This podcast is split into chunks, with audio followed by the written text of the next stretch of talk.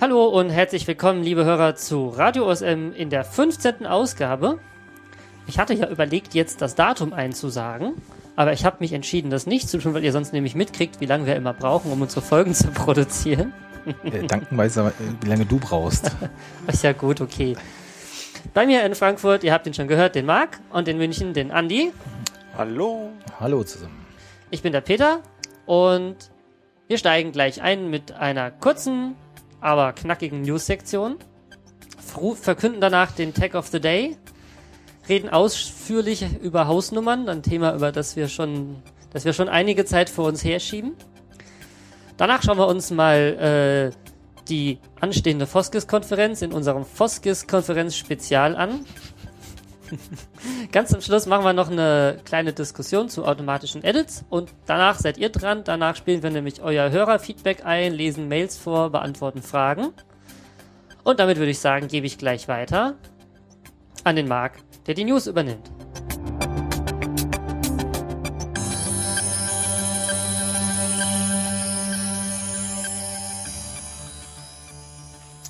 Die News. Und zwar hatten wir kurz äh, erwähnt in den letzten Male äh, OSM And. Äh, das ist ein schönes Android-Programm zur Navigation. Und da ja, alles ist, zeigt halt auch Vektorkarten und so weiter an. Genau. Und äh, da gab es in letzter Zeit ähm, Schwierigkeiten. Das ist dadurch aufgefallen, dass plötzlich im Google Play Store das Programm nicht mehr vorhanden war. Und dann kam auf den Mailinglisten und so weiter die Frage, ja, wo ist das denn?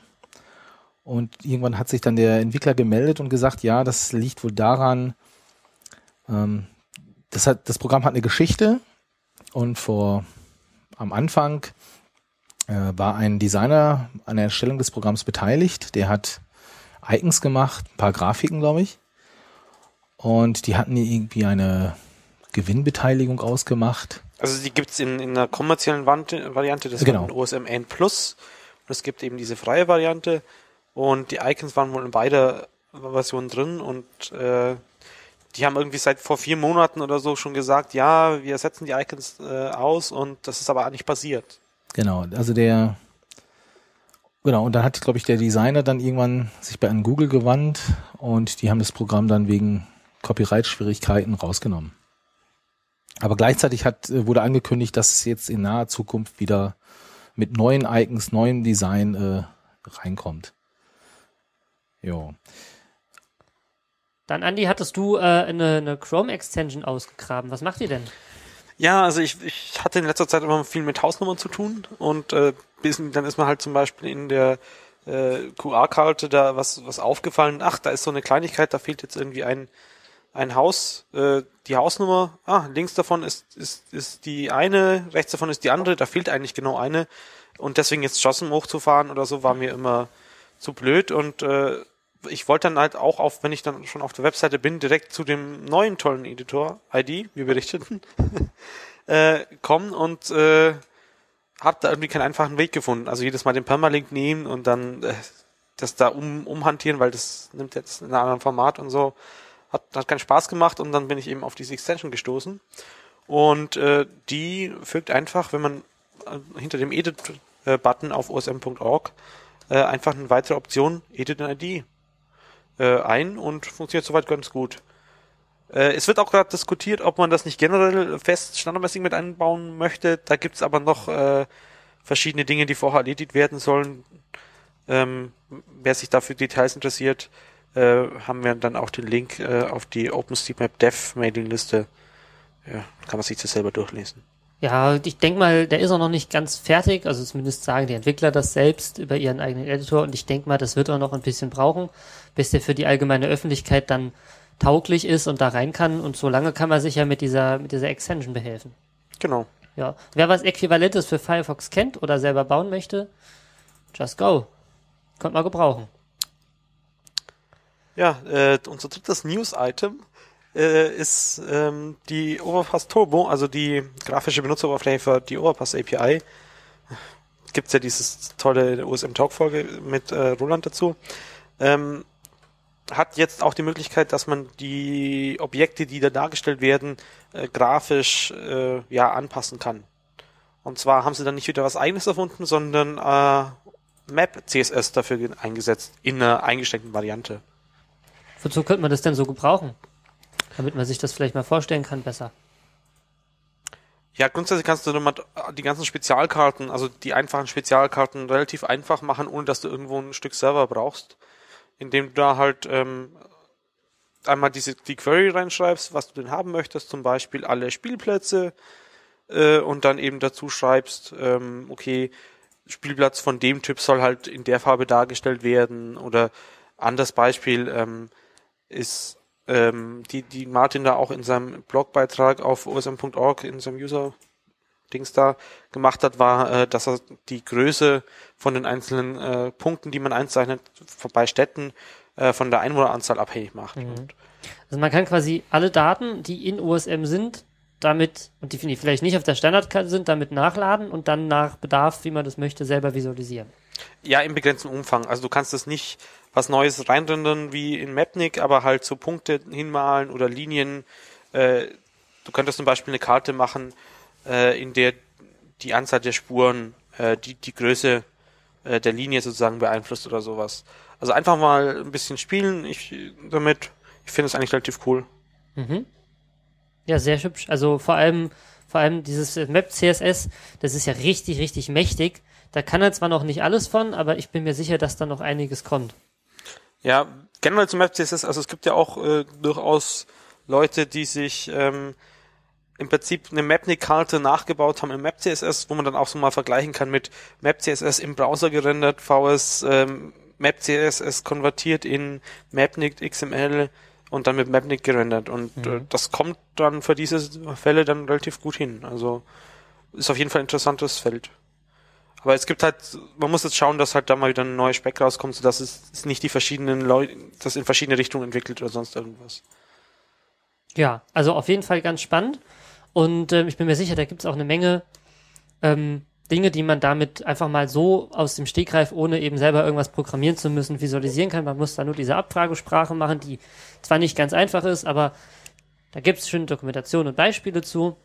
Und genau, also ich, ich, ich empfehle einfach, wenn man irgendeinen gewissen Tag hat, äh, in, in Tech-Info ist ja oben rechts auch dieses Lenkrad, äh, da kann man dann draufdrücken und dann ist es auch schon damit schon vorausgefüllt. Und dann kann man das als Basis nehmen und noch weiteres dazu machen. So. Dann gehen wir doch gleich weiter zum Tag of the Day. Und zwar habe ich mir heute einen Tag ausgesucht, ähm, den ich, von dem ich festgestellt habe, dass ich ihn tatsächlich schon mal kannte offensichtlich und auch schon mal relativ ausführlich benutzt habe, nämlich meinen ganzen Ort damit offensichtlich getaggt. Aber ich konnte mich kaum noch dran erinnern, weil irgendwie ist das so ein Ding, das, das sieht man nicht, das verschwindet. Und zwar rede ich vom Lit-Tag, also L-I-T geschrieben. Und zwar bezeichnet der Straßenbeleuchtungen. Man kann damit angeben, ob ähm, Straßen immer, also wenn es dunkel ist, immer beleuchtet sind, ob sie nur eine gewisse Zeit beleuchtet sind, ob vielleicht oder auch die Lampe automatisch angeht, wenn jemand in die Gegend kommt. Man kann es nicht nur für Straßen machen, sondern auch für Tunnel und, und für einzelne Häuser oder sowas oder für Bahnhöfe oder für alles, was irgendwie interessant ist. Und ähm, wieder drauf gekommen bin ich, weil es eine Karte gibt, die, äh, die das ziemlich schön visualisiert in der nämlich eingemalt wird, wo in Deutschland, also beziehungsweise es ist eine weltweite Karte, wo in der Welt wie viel beleuchtet ist. Und wenn man da drauf geht, sieht man, dass da schon ziemlich viele Städte drin erfasst sind, noch, natürlich noch lange nicht alle, aber doch schon ziemlich viel. Und das hat mich wiederum mal motiviert, mal bei mir in der Gegend ein bisschen weiter rumzugucken, wo denn noch nicht ähm, das alles eingetragen ist und das nachzutragen. So, da wollte ich euch nur mal drauf hinweisen, weil ich das nämlich ganz spannend fand. Und das könnte man ja fast wie eine, ein Project of the Week sehen. So, nächste Woche schaut ihr euch alle mal um, wo bei euch in der Gegend Straßenlaternen sind und markiert die entsprechenden Straßen mit Lit Yes und da, wo halt keine sind, mit Lit No. Ich hätte ja immer noch mal gerne einen Router, der, wo man das auch ankreuzen kann. Du möchtest nur über helle Straßen fahren, oder? Ja, mit dem Fahrrad oder so ist das schon das ein bisschen stimmt. relevant. Es gibt ja auch noch solche Laternenmasten, die haben so einen roten Ring, also so mit roter Klebefolie meistens an der Laterne angeklebt. und der heißt, dass die nur eine gewisse Zeit an sind. Und oft ist dann auf dem Ring, wenn man es denn irgendwie geschafft hat, ohne überfahren zu werden, sich der Laterne zu nähern, ähm, steht dann da auch dran, in welchen Zeiten das an äh, das Licht an und aus ist. Das hängt aber sehr vom Bundesland ab. Also äh, zum Beispiel in, in der Gemeinde, der, der, von, da, in der Gemeinde, in der meine Eltern wohnen äh, und da auch im Umkreis und so weiter, ist es eigentlich nicht üblich, dass dieses Ding da äh, hängt, also diese, dieser Aufkleber da dran ist und sie werden trotzdem nachts ab, abgeschaltet, aber Mhm. das wird halt dann im Gemeindebrief oder Gemeinderat beschließt dann halt, Mhm. äh, das ist jetzt von da bis da an und manchmal wird es dann halt wieder ein bisschen eingedämmt, um Strom zu sparen und so Zeug. Also Ja, ja. Wie gesagt, ich habe das ein paar Mal nur so schon gesehen, kann aber durchaus natürlich sein, dass es, klar, Zweifelsfall schaltet der Ort das Ding halt einfach ab oder es ist einfach kaputt. Geht ja auch keiner hin und klebt das irgendwie dran. Ähm, von Itomap gibt's auch noch so eine Lichtkarte. Kennst du die? Nee. ist die öffentlich zugänglich? so? Ja. Und zwar äh, hat, haben die noch zusätzlich, äh, werten die Tags aus, was für eine Art äh, Straßenbeleuchtung das ist. Mhm. Weil zum Beispiel in Düsseldorf gibt's ja noch Gaslaternen. Hm. Und äh, dann machen die das, glaube ich, so ein bisschen etwas dunkleres Gelb. Ähm, den Link könnt ihr dann wahrscheinlich in den Shownotes finden. Ja, mit Sicherheit. Du gibst den mir und ich tue ihn in die Shownotes rein. Ja. Wie wär's damit? Ich suche ihn raus. Super. Tja, das war der Tag of the Day. Ähm, alle mal auf die Karte gucken, ob äh, bei euch in der Gegend das eingetragen ist und wenn nicht, dann habt ihr eine Aufgabe. Könnt ihr mal nach dem roten Ring Ausschau halten und uns in den Kommentaren schreiben, ob ihr davon welche gesehen habt und äh, wie das sich so verhält mit den Straßenlaternen bei euch. Und dann drücke ich das Zepter doch dem Andi in die Hand und übergebe ihm das erste Thema. Ja, Hausnummern. Ähm, wir hatten ja schon mal diskutiert, äh, die Frage, die dann, glaube ich, nicht beantwortet war, was soll man jetzt verwenden und was wird wie unterstützt. Und da haben wir jetzt mal ein bisschen nachgeschaut und äh, ich habe selber auch mal ein bisschen ausprobiert, wie das einzelne Zeug so funktioniert und äh, dann hoffen wir, dass diesmal keine Fragen mehr offen bleiben, in Anführungsstrichen, aber ja. Also, äh, welche Varianten gibt's eigentlich? Ähm, mehrere und die, die werden auch von ähm, alle von verschiedenen Tools auch entsprechend unterstützt. Also nicht alle natürlich, aber die, die am meisten benutzt werden. Und das erste, was ich zu dem Thema sagen würde, ist äh, mappt Hausnummern, nicht Adressen. Was ist denn der Unterschied? Ja, das ist halt ähm, Adressen sind pro pro Land, teilweise sogar pro Ort unterschiedlich. Das heißt, ähm, in, in einem Land äh, schreibt man die Hausnummer ganz vorne hin, in Deutschland meinetwegen hinten hin. In manchen Orten gibt's gar keine Straßen, wo dann plötzlich die Ortsteile als Straßennamen benutzt werden und so weiter. Und eigentlich sollte dieses Adressen zusammenfügen, da sollte man sich halt die Regeln einmal pro Land oder sonst irgendwas aufschreiben äh, und dann kann man daraus eine Adressenliste für dieses Land generieren. Ähm, was nicht gemacht werden sollte, dass man die Adresse direkt an jedes Haus irgendwie so reinschreibt. Ist es meine Meinung. Wenn man sich Statistiken anschaut, dann werden auch viel mehr Hausnummern als äh, Adressen getaggt. Wie würdest du denn sagen, kann man eine Adresse taggen? Also für mich akzeptablen äh, Varianten oder die, die jetzt so für Großstädte üblich wären, das sind zwei. Einmal, ähm, man setzt entweder eine Note äh, und, und tut da die Hausnummer drauf. Äh, es hat sich wohl etabliert, dass man auch die Straße immer mit angibt.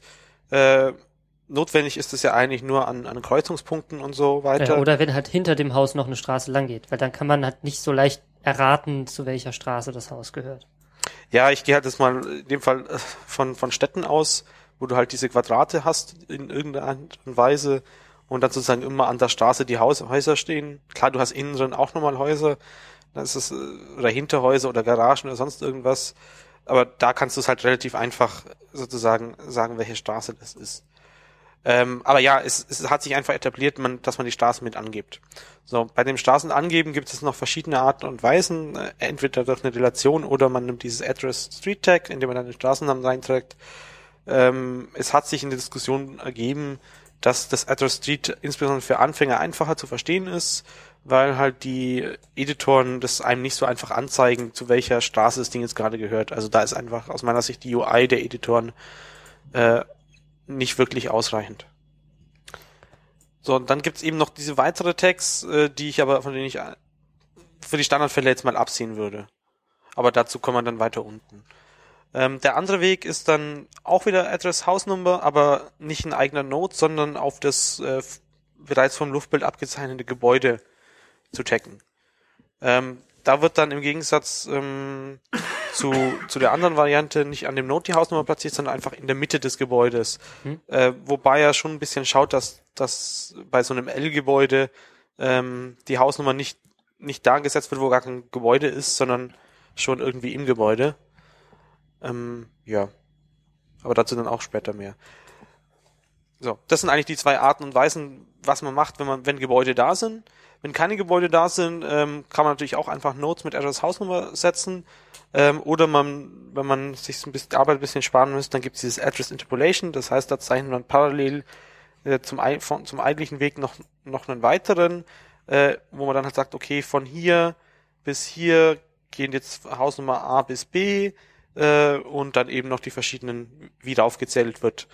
Äh, weil in manchen Städten ist es ja so, dass immer in Zweierschritten ist, also so, dass man alle ungeraden Zahlen auf der linken, alle äh, geraden Zahlen auf der rechten Seite hat. In anderen Städten ist es wieder komplett anders und deswegen muss man das da einfach mit angeben. Also, diese Methoden, sind die alle gleich häufig benutzt oder gibt es da Unterschiede? Ja, das ist immer die Frage, wie man zählt. Ähm, weil man muss halt die ganzen Sonderfälle äh, beachten und so weiter, aber grundsätzlich kann man schon sagen, dass äh, momentan in der Datenbank äh, 20 Millionen, ja genau, mhm. Hausnummern drin sind und äh, dazu 18.000, ach, was sag ich denn 18.000, 18 Millionen dieses Address Street haben. Ähm, das sind jetzt jeweils äh, Gesamtzahlen auf die kompletten, also egal auf Nodes oder Haus, äh, auf Nodes oder Ways, also weil Haus, Häuser selber sind ja als Ways und damit äh, getaggt. Ähm, die Interpolations gibt's irgendwie so, einen, so circa eine Million. Ähm, da muss man dazu sagen, das war war, ähm, die zählen natürlich unterschiedlich viel. Also eine Interpolation hat natürlich mehr der Hausnummer und so weiter. Äh, ich persönlich würde auch ähm, Interpolations, die jetzt über, wo, wo inzwischen Zeit Gebäude angezeichnet wurden, auch auflösen, aber ja, eines Ding diese Associated Street äh, Relation wird dann halt, wird insgesamt nur äh, 100.000 Mal benutzt, wobei es halt auch wieder schwierig ist, weil, äh, wie weit man das mit dieser Address Street Ding vergleichen kann, ähm, weil du natürlich, wenn du so ein Haus hast, wenn du sagst, angenommen, du hast jetzt 20 Häuser in der Straße, dann hast du natürlich zwei, zwei, äh, 20 Mal taucht dann dieses Address Street auf. Wohingegen 20 Häuser in der Straße mit den Relationen, ähm, da taucht halt nur eine Relation auf. Mhm. Verstehe schon. Aber selbst, selbst wenn man sagt, okay, so eine Associated Street hat irgendwie normalerweise Relation hat, was für sich 20 Hausnummern, dann sind das trotzdem immer noch Faktor 10 weniger, als es an sich Hausnummern gibt. Das heißt, wenn ich irgendwie ein Tool baue, dann muss ich in jedem Fall beides irgendwie machen. Genau, also wenn du Tools ja. baust, musst du eh alle Varianten vorsehen. Mhm. Okay. Und umbauen und so weiter macht aus meiner Sicht auch nicht wirklich Sinn. Wie weißt du was darüber, welche Tools, welche dieser Methoden jetzt auswerten? Also konkret ähm, auf der Hauptseite, also osm.org, äh, haben wir zwei Tools, die das auswerten. Das ist einmal Nominatin, das ist unsere Suche. Äh, der kann alles, was wir wir oben äh, beschrieben haben. Ähm, also Haus, Adress Hausnummer versteht auf jeden Fall ähm, diese Zusammenhängigkeit. Also was ist jetzt welche Straße dazu? Äh, unterstützt er auch dieses Associated Street und das Address Street. Ähm, wenn keins von beiden getaggt ist, dann nimmt er einfach die nächste Straße. Also kann auch alles. Äh, und den Rest der, der Adresse baut er sich dann auch irgendwie zusammen, aber eben nicht pro Land unterschiedlich, sondern äh, einfach überall auf die gleiche Art und Weise. Ähm, ansonsten haben wir auf der Hauptseite natürlich noch die Karte ähm, Mapnik, die ja mit Mapnik gerendert wird. Und ähm, der rendert auch die Hausnummern bei den Gebäuden einfach in die Mitte des Gebäudes rein, haben wir vorhin schon erwähnt. Bei den Nodes setzt das einfach dahin, wo es, wo es dran steht. Äh, teilweise, also es sei denn, zum Beispiel an den Node hat jetzt noch irgendjemand getaggt, dass es irgendwie ein, Geschäft ist oder sowas, dann wird der Geschäftsnode gerendert und die Hausnummern sieht man nicht. Deswegen finde ich es persönlich auch akzeptabel, wenn man da mehrere Nodes ähm, dann meinetwegen im Gebäude hat, äh, die dann die auch die Adresse tragen. Was benutzt du denn von diesen Tagging-Schemata? Also ich würde es nicht als, als Schemata äh, bezeichnen. Ähm, ich benutze eigentlich alles, je nachdem, wie es am besten passt und mit welchem Tool es denn, es denn eingetragen wird. Also zum Beispiel ein Tool, ähm, das ich jetzt benutzt habe, wenn ich so durch die Straßen gegangen bin, ist Keypad Mapper 3 für Android. Ähm, das ist im Prinzip ja eigentlich so eine so ein Programm, das die eine GPS-Spur aufnimmt mit ein bisschen mehr Notizfunktionen. Das heißt, du hast dann schaust halt, dass du einen GPS-Fix hast, läufst dann durch die Straße und schaust halt immer nach links und rechts, wo du die nächste Hausnummer entdeckst. Und wenn du eine Hausnummer siehst, dann gibst du die ein.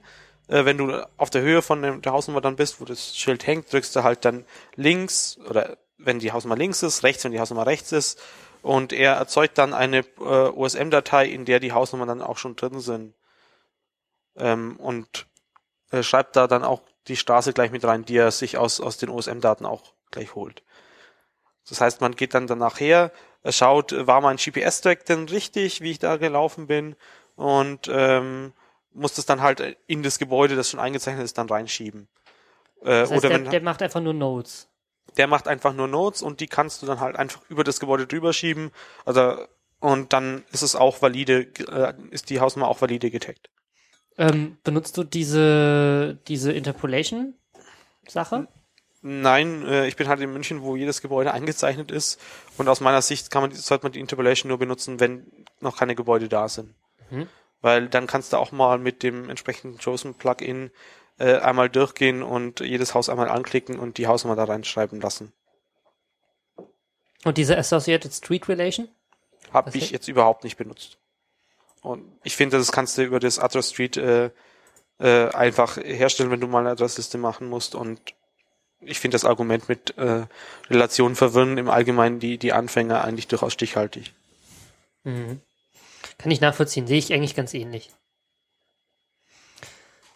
Gut. Dann ist mir eine Frage begegnet, gerade heute auf der Talk.de Mailingliste, und zwar hat dort jemand gefragt, welche Hausnummer soll ich denn jetzt taggen? Und zwar hat er äh, draußen beim Rumlaufen gesehen, dass an dem Haus, ich glaube, die Nummer 5 oder so dran stand und hat dann aber in den öffentlichen Plänen nachgeguckt, die ja für Baden-Württemberg zum Beispiel oder auch für Rheinland-Pfalz öffentlich zugänglich sind und hat gesehen, dass das Haus aber eigentlich eine Nummer 9 hätte mal sein sollen. Ähm, und war da halt verwirrt, was soll ich denn da taggen? Was meint ihr dazu? Also man kann natürlich einfach beim Vermessungsamt nachfragen. Äh, die freuen sich auch immer, wenn man ihnen auf solche Fehler hinweist.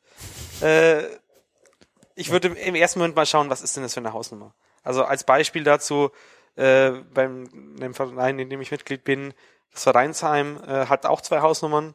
Das Eckhaus äh, hat halt da die 90 von der einen Straße und äh, vor der Haustür geht aber äh, die ganz andere Straße äh, weiter und das Haus daneben hat die 41. Und dann hat der Vorbesitzer äh, halt einfach die 41 auch an unsere Haustür sozusagen gehängt, damit die Pakete bei ihm ankommen, weil die äh, Haustür von der 90 ist um die Ecke rum, da ist halt der Briefkasten und der Haupteingang, aber die Paketboten haben ihm dann halt immer das Zeug nicht vorbeigebracht. Das heißt, da hast du jetzt an, an zwei verschiedenen Häusern, einmal in, in dem offiziellen Blau, das Straßenschild, äh, die 41 und daneben ungefähr fünf Meter weiter in Weiß, äh, irgendwelches Holz oder Ding, äh, die 41 auch nochmal an der Tür stehen. Ja, ich habe ein ganz ähnliches Beispiel bei mir schon gesehen, aber gut, das ist nicht, nicht ganz so krass, dass es wirklich eine andere Nummer ist. Und zwar ähm, steht halt in einem Haus den Nummer dran 6, 6a, 6b. Und laut äh, offiziellen Daten sollen die aber eigentlich 6a, 6b und 6c heißen. So. Das heißt, da ist einfach das B und das C einfach um eins weiter geschiftet, als es denn in der Realität am Haus ist. Ja, aber was soll ich denn jetzt mappen? Naja, grundsätzlich gilt natürlich immer noch, äh, map das, wie es in der Realität ist. Ähm, also so Hausnummern werden ja in der Regel immer äh, auf Basis vom Grundstück vergeben. Ähm, und wenn dann halt plötzlich auf dem Grundstück äh, ein Gebäude steht, das mehrere Eingänge hat, äh, und die voneinander, also die zu eigenen Treppenhäusern führen, dann führt das eben dazu, dass aus einer 6 eine 6a und eine 6b wird. Oder eben noch mehr. Teilweise kann, bekommen auch Hinterhäuser solche Unternummern, wenn die später mal gebaut werden, weil die halt auch auf demselben Grundstück stehen. Teilweise aber auch nicht. Wobei ich also diese On-the-Ground-Rule schon wichtig finde. Also weil der nächste Mapper, der vorbeikommt, wird sich dann wundern und sagen, das ist ja falsch und wird es eh ändern. Also dass einfach das gilt, was, was in der Realität Genau, wirklich da was, ist. was dran ist. Ja, beziehungsweise sonst findet der Postbote, wie du es beschrieben hast, halt das Haus nicht. Also der hat halt ein Päckchen, da steht drauf, geht zu 6a. Und da, wo 6a dran steht, da klingelt der. Egal was im, also der guckt dann nicht nochmal schnell kurz in den offiziellen Geodaten nach, was denn dieses Katasteramt sagt, sondern der geht halt dahin, wo die Nummer steht. Man könnte natürlich schellen und denen sagen, dass sie eigentlich die falsche Hausnummer haben. Ja, das, das, deswegen habe ich vorhin mir das Lachen verkneifen müssen, als, äh, als da gemeint wurde, ja, geht doch mal zu eurem Amt und sagt denen, dass da ein Fehler ist. Ich glaube nicht, dass die ihre Daten ändern. Die schicken da halt jemand hin, der dem, dem Haustypen sagt, hey, du hast die falsche Nummer außen hängen. Ja. und ob der dir dann noch so dankbar ist, dass du sie auf den Fehler hingewiesen hast, weiß ich nicht. Ähm, es, es gibt da halt noch so einen Sonderfall, wenn du Gebäude hast, die tatsächlich mehrere Hausnummern haben. Also gerade, ich kenne so ein- eins, zwei größere Einkaufshallen, die halt zwischen zwei Blöcke gebaut sind, zwischen zwei Straßen. Die haben halt an beiden Straßen einen Eingang, die dann auch von innen an den Geschäften oft beschrieben sind. Ausgang zur hm, hm, Straße, Ausgang zur hm, Straße. Wie würdest du sowas taggen, Andi? Ähm, wie gesagt, auf die, man muss schauen, ob, äh, ob das ein Hausnummernschild hängt.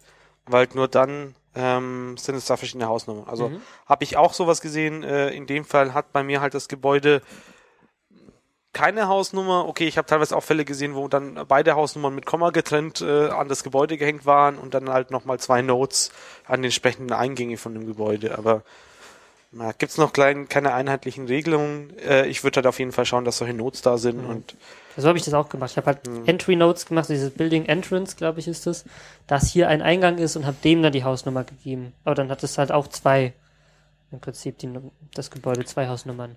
Ja, da gibt's auch nochmal zwei verschiedene Arten und Weisen mit den Notes. Also die einen setzen in die den Outline sozusagen, also den, den Umriss von dem Haus, ähm, so wie ihn ja bei OSM eintragen, ähm, eine Note, die anderen schieben ihn, wie gesagt, rein. Und da hast du halt dann in, in Mapnik wieder diese unzureichende Darstellung, wo halt dann die Hausnummer auch mitten auf der Linie steht. Da wäre es eigentlich auch schöner, wenn er das mal in das Gebäude reinschieben würde, aber ja, kann er halt noch nicht. Kannst du denn ein paar Tools empfehlen, die du zum Erfassen von Hausnummern schon mal verwendet hast? Also auf jeden Fall würde ich diese QR-Karte von, ähm, ach, wie heißt er denn? Also vom Nachname Pol, also an der. QR, Simon Pol, genau, also qr.pol.ch äh, empfehlen. Ähm, dann muss man sich halt oben den No-Name-Layer abhaken und die anderen zwei an oder das, der No-Address und der Has-Address-Layer. Einfach Ähm, dem Link folgen, den ihr in den Show Notes oder im Chat gerade seht, dann stimmt das schon alles. Genau, und da sieht man dann schön alles äh, rot umrandet, was noch keine Hausnummer hat, oder grün angezeichnet, was, was eine Hausnummer hat.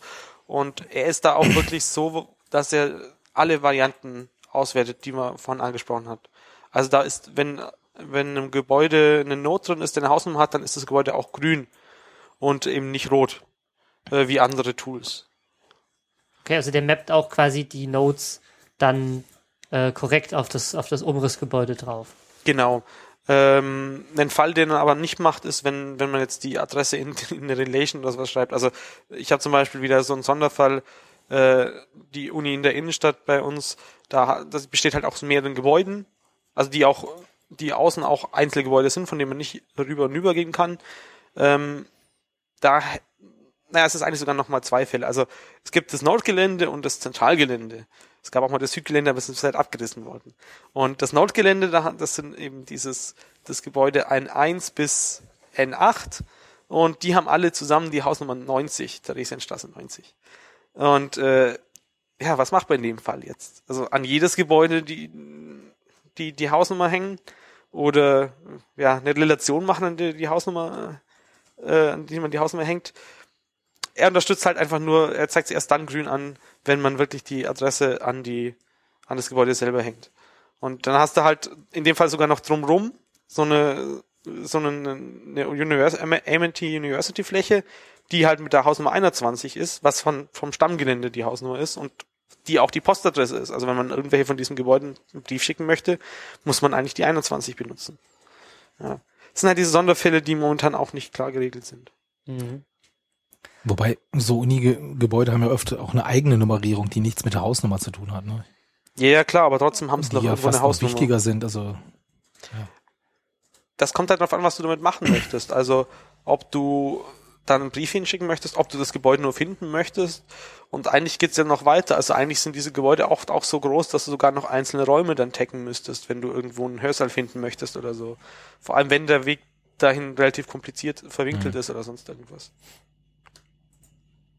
Ähm, was benutzt du denn sonst noch so für Tools zum Erfassen von Hausnummern? Ähm, den Keyword Manager habe ich ja schon erwähnt. Äh, es gibt dann auch noch diesen, ähm, ja, in JOSM entsprechende Erweiterung. Ähm, und dann hatten wir das letzte Mal auch diese Map-Paint-Stile erwähnt. Ähm, und da gibt's, ist ja auch übrigens Map CSS, so, so, um das News-Ding wieder aufzugreifen. Und da gibt's verschiedene, verschiedene Stile, die einem helfen. Also das, das erste Ding, was ich mir angeschaltet habe, ähm, war dieser unaufdringliche Notes-Stil. Damit wird das Ganze erstmal ein bisschen schöner und man sieht diesen ganzen, hat die ganzen, ganzen Notes-Highlights weg und sieht auch wirklich, was los ist. So, und dann gibt es eben jetzt verschiedene. Es gibt zum einen Colored Addresses, es gibt ähm, Colored Streets und es gibt äh, noch die Adress-Validator-Stil. Ähm, tatsächlich am besten gefallen hat mir äh, zum gewissen Grad Colored Streets, weil er nämlich die Straßennamen schön darstellt und auch äh, die Notes äh, entsprechend farbig darstellt. Also das Gebäude selber farbig nicht, weil das ist halt für JOSM zu viel, dann von dem Node auf das Gebäude zu bringen, wo er drin liegt. Er, er farbige Gebäude macht er nur da, wo tatsächlich die äh, Hausnummer am Gebäude ist. Wohingegen der äh, der der Address-Tag Validator ähm, die ganzen Gebäude, die die nur über die Hausnummer geht, also über einen Node, die im Gebäude liegt, mit der Hausnummer getaggt sind, als das Ding hat keine Hausnummer anzeigt. Dafür ist da aber wieder die, die, die Farbgestaltung äh, etwas besser. Ähm, die funktionieren alles so, dass, dass sie sich den ersten Buchstaben von der Straße nehmen und äh, dann eben entsprechend, das bestimmt dann die Farbe. Das heißt, das Gebäude und die Straße wird dann in der gleichen Farbe an, äh, die mit demselben Buchstaben beginnt, wird dann in der Farbe an. Ja, das ist ja Gemalt. doof. Könnten sie irgendwie einen Hashcode machen oder sowas? Weil wenn ich, wenn ich dann die Adolfsallee und die Adalbertstraße habe, dann kann ich ja nicht mehr unterscheiden. Genau, anscheinend fehlt da halt noch irgendwas. Äh, also das, das wäre wieder so eine Erweiterung für WebCSS, die man dann nochmal zufügen kann. So eine Hash-Funktion oder sowas. Ja. Das heißt, das funktioniert ganz gut, es sei denn, du hast halt zwei Straßen, die, die, die mit dem gleichen Vornamen ähm, anfangen, aber du siehst halt dann schön, okay, das Gebäude gehört da dazu, das Gebäude gehört da dazu, und so weiter. Ähm, der, der dritte Stil war Colored Addresses. Ähm, der funktioniert eigentlich auch ganz gut, aber es ist von den Farben her ein bisschen dunkel und so. Hm, Ja. Und am Ende habe ich mir dann eben Colored Streets hergenommen und selber was angepasst, weil äh, er meckert da nämlich an, dass, dass die einzelnen Häuser kein, kein Address City haben, äh, was aber aus meiner Sicht eben nicht getaggt werden sollte, weil wir taggen Hausnummern und nicht Adressen. Und also man kann, ich habe auf der Wiki-Seite von JOSM auch die meine Variante da verlinkt. Das ist einfach nur ein, ein Stück rausgenommen. Wer das benutzen möchte, kann sich das manuell runterladen und dann halt auch ausprobieren, wenn er wenn er denn möchte. Ist wahrscheinlich nicht der der optional der beste Weg, das so zu machen, aber äh, ja, war jetzt so der, den Weg, der jetzt für mich am besten funktioniert hat. Das Schöne halt an dem Colored Streets ist halt, dass er bei Notes auch hinweist, wenn da äh, die Stra Straße fehlt, so dass es auffällt, was die fehlt. anderen nicht gemacht haben. Wenn sie fehlt, ja. Ja, das, Ich habe äh, ich hab gerade gesehen, es gibt da ein Setting in JOSM, ähm, ob man denn dieses Associated Street mag oder nicht. Und wenn man das irgendwie setzt, dann kann man, ähm, dann macht er das für einen mit. Also muss man nicht mit der Hand dann Relationen erstellen und so Zeugs. ja, das ist ja eh nochmal eine Diskussion. Wie, wie text du dann die Hausnummern? Also es gibt natürlich wieder Vorlagen, die das für dich ab, die, die dann sozusagen das abnehmen, den, den Tagnamen manuell einzugeben. Äh, ich bin meistens wieder dahin gegangen, dass ich es manuell eingetragen habe. Äh, da gibt es auch diese Autovervollständigen-Funktion in JOSM, die das dann ja auch erledigt. Ähm, aber war für mich halt jetzt schneller. Äh, na, okay. Ich habe es nicht immer manuell eingegeben, sondern es gibt da auch noch eine entsprechende Extension für JOSM. Ähm, das Hausnummern-Tagging-Tool, ähm, das ermöglicht einem, wenn man jetzt eine Straße hat und da fehlen irgendwas nicht oder man weiß genau, dass es immer, dass, dass die Gebäude alle äh, immer um eine gewisse Anzahl hochgehen. Also du hast, hast da halt ähm, einmal so die verschiedenen Felder, Address, äh, Address äh, für Address Street zum Beispiel, wählst da halt dann aus, welche Straße es sein soll, gibst die Hausnummer ein, mit der er anfangen soll, und dann hast du so einen Schiebenregler, der von minus eins über äh, minus zwei über minus eins null eins zu zwei geht. Und dann kannst du halt äh, einfach die Häng äh, also machst du auf dem ersten Haus, drückst auf OK, nimmst das Haus daneben, drückst auf K, äh, dann zählt, hat automatisch die, das Hausnummer, die Hausnummer hochgezählt und äh, ja, drückst auf OK, gehst aufs nächste Haus und so kannst du relativ einfach äh, das Zeug taggen, ohne dass du manuell immer die Straße nochmal mhm. hochzählen musst. Mhm. Ja, vielleicht erzähle ich noch kurz, was ich dazu benutze. Also ich habe eine ganze Weile lang ähm, OSM Pad benommen, äh, genommen. Das ist quasi sowas wie Keypad Mapper nur für iPhone. Ähm, wobei ich sagen muss, dass ich in der letzten Zeit doch eher davon abkomme, weil es, also einmal war es kalt. Wenn es kalt ist, ist doof, so mit, mit Fingern und auf dem iPhone geht nicht, da braucht man Handschuhe und wenn man Handschuhe trägt, dann funktioniert das mit dem Handy nicht mehr richtig. Da bin ich dann eher hingegangen und habe mir halt einfach bei Walking Papers ausgedruckt und auf so eine Kladde gespannt und mit dem Kuli in der, im Handschuh quasi draußen rumgelaufen, einfach die Hausnummern in die Häuser reingeschrieben. Und dann mit der Hand im JOSM nachgetragen. So unendlich viele Häuser gibt's bei uns äh, an meinem Heimatort auch nicht, dass sich das irgendwie nicht mehr funktionieren würde. Und das ist auch im Moment eigentlich mein ganzer Workflow. Ja, also man muss, ich denke, man muss auch in Workflows äh, denken. Das ist zum Beispiel was, was mich an dem Keypad manchmal, ja, äh, nicht so toll fand. Und zwar, er zeigt dann ja nicht an, äh, ob da schon eine Adresse da ist oder nicht. Mhm. Und das heißt, äh, mein Workflow war dann tatsächlich in den QA-Layer zu schauen, ähm, wo sind denn hier in der Gegend äh, Häuser, die nicht gemappt sind und dann bei meinem Weg durch die Stadt halt äh, den Weg so zu laufen, äh, dass ich das dann auch mit abgehe und dann halt in JOSM nur das einzutragen, was, was sozusagen dann noch fehlte und musste halt dann das, was ich doppelt eingetragen hatte, wieder rausschmeißen aus der OSM-Datei. Was mir dann noch fehlte, ähm, ich eigentlich würde die QR-Karte auch gerne auf dem Smartphone direkt anzeigen können. Da fehlt aber halt noch der passende, ja, äh, das, diese, diese Karte ist nicht wirklich Web-App-tauglich. Vielleicht bastle ich da mal was oder so, dass ich halt spontan schauen kann, okay, ich bin jetzt gerade da, muss nach da, wie laufe ich denn am besten, damit ich an die möglichst... In Maps einbinden? Ähm, hat bei mir, na, ist ja ein Overlay. Das ah, heißt... Das ist nur ein Overlay, okay. Genau. Das heißt, du brauchst irgendwas, was, was die Overlays anzeigen kann und äh, meine Lösung wäre dann halt einfach gewesen, irgendwie so eine kleine Webseite zu machen, die dann auch automatisch dann genau ein Leaflet, der, der, der auch die deine aktuelle Position automatisch mit hernimmt, weil das ist halt da auf der normalen QR-Karte da rein zu zoomen, vor allem sie hat noch irgendwie die, die Eigenschaft, wenn du auf die Seite drauf gehst, dass die komplette, komplette Welt zeigt in Überbreite und das kannst du halt einfach nicht bedienen. Gut, dann hoffen wir sozusagen, dass wir eure Fragen zu den Hausnummern soweit äh, beantwortet haben. Äh, bei den Recherchen habe ich festgestellt, dass im Wiki der, die Dokumentation leider nicht wirklich ausreichend ist. Ähm, also das Ganze kommt ja alles vom Karlsruher-Schema. Und das, als das Proposal, das war ein Proposal sozusagen dann durch war. Also Karlsruher-Schema ist diese, die, das Schema, dass man DDR Doppelpunkt Hausnumber, ADD, also Address, Doppelpunkt, äh, Street und so weiter und so weiter, dass diese ganzen Tags das erste Mal benannt hat und gesagt hat, so würden wir vorschlagen, Hausnummern zu taggen. Genau, und ähm, man erkennt immer, wenn was im Wiki nicht gut dokumentiert ist, dass, äh, dass eine Proposal-Seite in äh, zig Sprachen da ist, weil eigentlich sollte nach einer nach so einer Diskussion und so weiter die Proposal-Seite äh, stehen bleiben und dann sollten eben Dokumentationsseiten im Wiki erstellt werden, die dann übersetzt werden. Ähm, ist hier leider nicht der Fall. Also ist, das Hauptproblem ist auch wieder äh, ein paar, dass man sich nicht so einig ist, was jetzt über Adressen zu schreiben. Also es gibt diese Seite Addresses, auf deren Teil erklärt wird, aber wie gesagt, ähm, aus meiner Sicht soll man eben keine Adressen, sondern Hausnummer checken. Ähm, es gibt dann die, die Key Address äh, Wiki-Seite. Ähm, auf der es halt nur so die Definition steht, aber es wird halt nicht so wirklich das ganze, ganze Feld klar und ja, da ist noch Arbeit. Also wer, wer da mal ein bisschen Zeit hat und äh, diskutieren möchte, immer ran. Okay, kommen wir zum nächsten Punkt, und zwar die Foskis-Konferenz.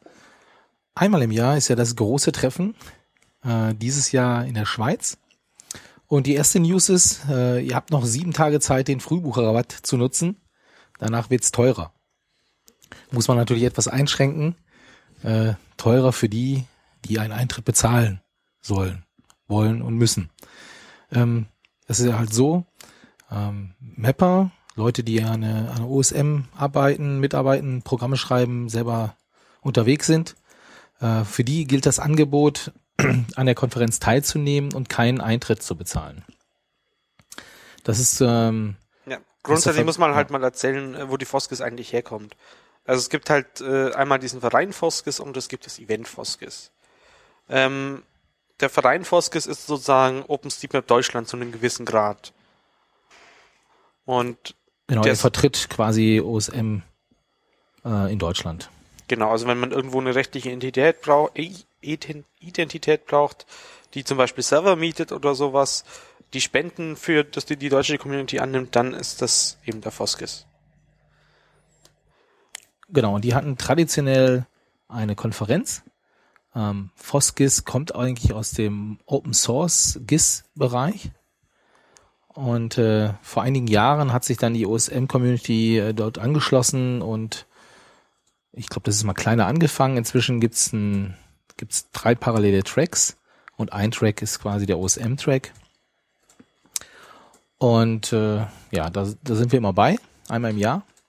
Genau, die Veranstaltung ist im Prinzip so, ja, also ein Teil äh, der Zielgruppe sind auf jeden Fall Behörden und so weiter.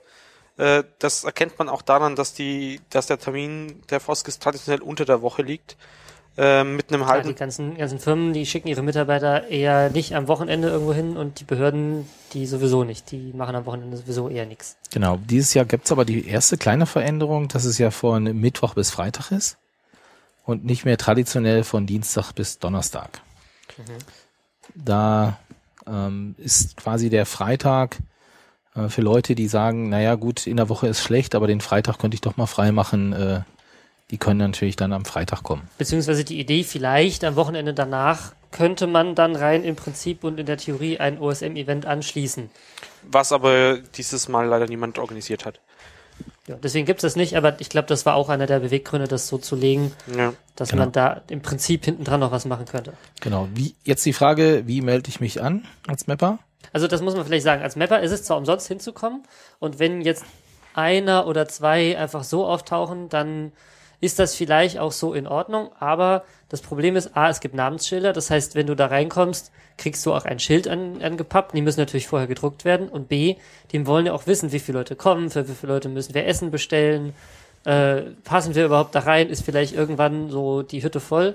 Und deswegen muss man sich trotzdem reservieren, äh, trotzdem registrieren da. Genau, es schafft einfach Planungsansicherheit, wenn man vorher weiß, wie viele Leute kommen und äh, ja, das sollte man den Veranstaltern einfach noch ein bisschen einfacher machen in dem Punkt.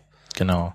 Ähm, wichtig ist eigentlich zu wissen, ähm, ihr, ihr müsst das nicht, irgendwie nicht nachweisen oder so, sondern bei der Anmeldung wird einfach gefragt äh, nach dem OSM-Namen. Äh, den kann man da, also Grund für oder Begründung für Ermäßigung. Da trägt man seinen Musst OSM-Namen ein. Musst du Muss- gar nicht, das steht ja unten, gibt's hier, hier ein Feld, Name für Namensschild, echter Name in Klammer Nickname und ich glaube, das reicht schon. Ja, wobei Ich glaub, man es kann auch schon gern gesehen, dass da unten irgendwie Com- OSM-Community oder ich mappe oder irgendwas Man rein- kann auch irgendwo aus, äh, auswählen, ähm, Ganz oben. dass das Ding, also was für ein Ticket das ist. Ja, Ja, klar. Normalpreis, ermäßigter Preis, freier Eintritt für Aktive der Community. genau. Ist zur Auswahl. Genau. Und wenn man das gemacht hat, äh, bekommt man quasi sein, seine Rechnung mit 0 Euro und kann kommen. Warum sollte man denn kommen? Ja, das ist eine interessante, eine interessante Frage. Ähm, also zum einen gibt's natürlich super, super interessante Vorträge. Und das ist auch einer der wichtigen Teile, die wir jetzt gleich machen wollen. Wir wollen nämlich mal uns die ganzen Vorträge angucken, die für OSMler interessant sind und dazu mal so ein, ein bisschen was erzählen. Aber der Hauptgrund, warum man zu so einer Konferenz geht, ich meine, die Vorträge kann man sich auch später im Video angucken. Der Hauptgrund, warum man da hingeht, ist halt Leute kennenzulernen. Also man, man trifft dort einfach ganz, ganz viele Leute, die man sonst von der Mailingliste nur mit Nicknames oder nur mit Namen kennt. Man trifft vielleicht sogar Mapper, die in der eigenen Gegend unterwegs sind und denkt sich, Mensch, guck mal, der ist auch aktiv. Und deswegen sind die, sind die Social Events, die rund um die Foskis geplant werden, eigentlich meistens auch vergleichsweise wichtig. Also zumindest finde ich die fast genauso wichtig wie die Vorträge. Und da haben wir gedacht, wir gehen mal durch, was es denn da an Möglichkeiten gibt und erzählen mal, wo wir denn so sein werden. Es fängt ja eigentlich schon, also du hast ja gesagt, die Konferenz geht Mittwoch bis Freitag. So Mittwoch um 13 Uhr ist sozusagen die, die Eröffnungsveranstaltung. Ist klassischerweise halt so gemacht, dass, dass die Leute am Mittwoch sozusagen schon frei haben und dann äh, da eben am Vormittag anreisen können. Trotzdem findet aber am Dienstagabend schon der inoffizielle Stand statt. Genau, also gerade die Leute, die da organisieren, aufbauen, vorbereiten und so weiter, die werden Dienstagabend schon da sein. Weiß nicht, seid ihr da schon da, ihr zwei? Geplant haben wir das. Ja, das ist immer noch ein bisschen ein Ding, wie es jetzt am endgültig laufen wird. Äh, Aber vermutlich ja. Ja, ich muss mal gucken. Ähm, ich versuch's auch. Einfach so, weil wir ja auch ein bisschen bei dem Videorecording äh, wollte ich euch ja unterstützen und da habe ich gedacht, dann ist es sinnvoller schon ein bisschen vorher da zu sein, denke ich mal. Dann ist Mittwochabend ein offizielles Social Event geplant, das aber so meiner Erfahrung mehr so das Social Event der ganzen GIS-Leute ist, die dafür bezahlen. Das kostet auch Geld, also auch als Community-Member kostet das Social Event äh, 60 Euro. Genau, es ist darauf ausgelegt, halt, äh, dass entsprechend gutes Ja. Essen da ist und das gehört halt einfach zu Foskis dazu. Ich persönlich finde es auch nicht wirklich toll. Und äh, ja, also ich würde einfach dann sozusagen, OS, äh, das, was, dass man als OSM ein Alternativprogramm macht, irgendwo in einer Gaststätte sich trifft, vielleicht das auch als Hörertreffen deklariert, je nachdem. Ich denke, das kann man dann relativ agil entscheiden. Genau, also ich bin mir eigentlich ziemlich sicher, dass wir nicht an dem offiziellen, also wir drei Podcaster nicht an dem offiziellen Social Event teilnehmen, sondern halt einfach selbstständig irgendwo hingehen, wo es gutes Essen und was Gutes zu trinken gibt. Und klar würden wir uns freuen, unsere Hörer da zu treffen, aber auch alle anderen von OSM sind dann natürlich herzlich willkommen mitzukommen und ähm, ähm, ja, mit uns oder auch miteinander mal zu plauschen und so. Ne? Also das ist, denke ich, so eher der Fahrplan. So, und Donnerstagabend, also die Konferenz geht Donnerstag ja bis, äh, bis Freitag. Freitag. Also Donnerstag ist kompletten Tag ausnahmsweise Programm sozusagen. Äh, von, von neun bis äh, ja. Total toll vorbereitet wieder alles hier. von 9, 9 bis äh, 17 Uhr äh, 30 sozusagen. Ähm, Donnerstagabend. Ja, das stand Donnerstagabend, siehe mal äh, Rappi Info. Sollen wir mal gucken, was da so ist, aber ich habe jetzt ehrlich gesagt auch noch keinen Plan, was wir da machen. Ich glaube, vielleicht wird das, wenn überhaupt, eher was kurzfristiges. Vielleicht auch einfach mal schlafen gehen, früh ins Bett gehen oder so. Nein, ich denke nicht. Aber ich denke, da können wir dann nochmal kurzfristig auch über app.net oder über Twitter Bescheid geben, wenn wir irgendwo hinfahren und dann oder irgendwo hingehen oder man trifft sich dort vor Ort und so. Ich denke, das, das können wir so ad hoc noch dann entscheiden. Was meint ihr? Ja.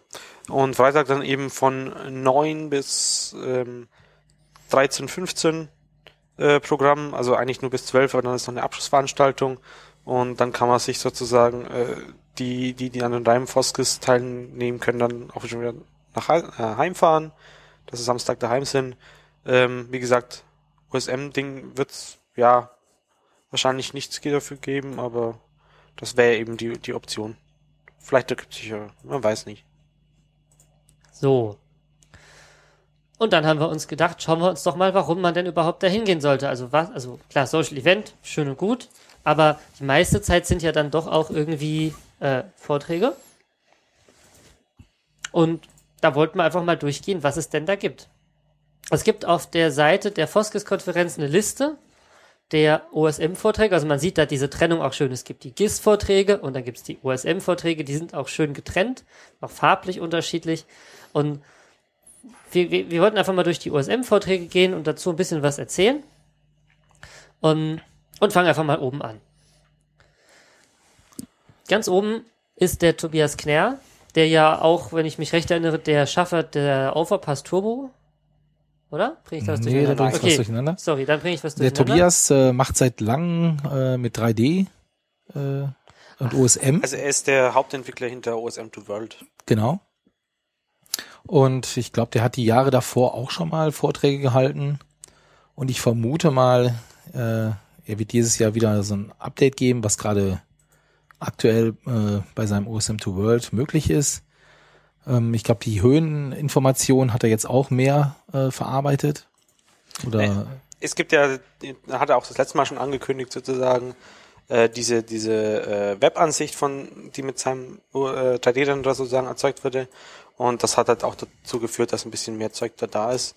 Äh, was ich in der letzten Zeit so gemacht habe, war das halt auch äh, Höhendaten, also Mhm. SRTM, also Gelände, Genau. Gelände mit einbaut und auch Wasser, dass das jetzt auch gerendert wird. Was natürlich in 3D ein bisschen schwieriger ist als jetzt äh, in 2D. So, der nächste Beitrag in der Liste ist äh, der von Jochen Topf über das OpenStreetMap-Datenmodell. Und ähm, Jochen sagt, und oder beziehungsweise schreibt, ähm, dass OSM auf den ersten Blick halt super einfaches Datenmodell hat. Und zwar, es gibt halt nur diese Nodes, Rails und Relations. Wir hatten es ja letzte Ausgabe sehr ausführlich, die einfach alle beliebig Tags haben können. Und eigentlich war es das ja schon. Mehr bietet OSM so an Datenmodell gar nicht. Aber wenn man dann mal ein bisschen genauer reinguckt, dann steht hinten dran ein ziemlich komplexes Gebilde von, von Konventionen, dass wenn man das, den Tag dran hat, dann muss man auch den dran tun oder dann darf man den nicht mehr dran tun, weil es dann nicht mehr passt oder sowas. Und das ist halt diese Abhängigkeiten, was mit wem irgendwie zusammen gehört oder auch nicht gehört, ist halt nur ein bisschen dokumentiert, ein bisschen halt auch nicht. Und er möchte in seinem Vortrag zeigen, welche Einflüsse dahinter stehen, dass das Datenmodell jetzt so ist, wie es ist, was man damit alles abbilden kann und was man damit eher nicht abbilden kann, weil es gibt natürlich auch Beschränkungen darin. Das haben wir ja auch in der letzten Folge über Flächen sehr deutlich gesehen, was man da teilweise für Klimmzüge machen kann, um Sachen darzustellen. Und ähm, möchte mit dem Vortrag vor allem Mapper ansprechen und die, die die Daten nachher auswerten, also die sich die Programme schreiben oder planen vielleicht Programme zu schreiben, die die Daten verarbeiten und die sich vielleicht öfters auch mal fragen, warum das so schwierig und kompliziert ist, mit den, aus den OSM-Daten was Vernünftiges rauszukriegen. Also ich, ich glaube vor allem auch ähm, Leute, die aus dem professionellen GIS kommen, die normalerweise mit anderen Daten gewohnt sind zu arbeiten, mit riesigen Metadatenkatalogen. Da kann, glaube ich, äh, seine Idee ist so ein bisschen auch äh, Verständnis zu wecken, äh, warum wir das halt anders machen und auch die Probleme zu zeigen und, und die Möglichkeiten, die da drin stecken. Also einfach so Verständnis zu, was man auch nicht so im, im Wiki nachlesen kann oder irgendwo in einem Buch, ja. Ähm, das äh, ich, ich glaube, da werden auch viele äh, Nicht-OSM-Mapper sitzen. Wäre natürlich mal schön, weil es äh, tatsächlich für die sehr schwierig, glaube ich, ist zu verstehen, was da los ist. Es ist ja selbst für uns teilweise schwierig zu verstehen. So, der nächste Talk, über den wir sprechen wollen, ist der von Michael Spreng über die Datenqualität von OpenStreetMap in der Schweiz. Quasi ein traditioneller Vortrag auf jeder Konferenz, die Datenqualität in dem Land. Ja. Ähm, hast du den schon gehört, den letzten, äh, letzten Ich Jahre? hab, oder? ja, ich habe die immer die Jahre davor gehört und ich denke, das wird halt wieder ähm, hinauslaufen, zu gucken, äh, wie gut sind die Straßen, wie gut sind die anderen Objekte erfasst und jetzt speziell halt für die Schweiz finde ich jetzt mal ganz interessant, weil die letzten Jahre waren wir immer sehr äh, auf, auf Deutschland äh, konzentriert. Die Untersuchungen auch, die da ähm, angestellt wurden, ähm, ja, bin ich mal gespannt, wie das in der Schweiz aussieht. Der nächste Beitrag ist von Markus Semm zum Thema Keypad Mapper 3, Haus, äh, Mappen von Hausnummern in der Praxis. Ich glaube, das ist der Programmierer von Andy deinem Tool, ne? Ja, das ist auf jeden Fall das Tool, von dem ich vorhin gesprochen habe, ja. Genau. Äh, kann sein, weiß ich nicht, die Person ist. Ja, steht auch drin hier. Ja, ja, Diplom-Ingenieur das- Markus Semm, Gründer und Geschäftsführer von Enaicon. Ich glaube, das sind die, die das gemacht haben.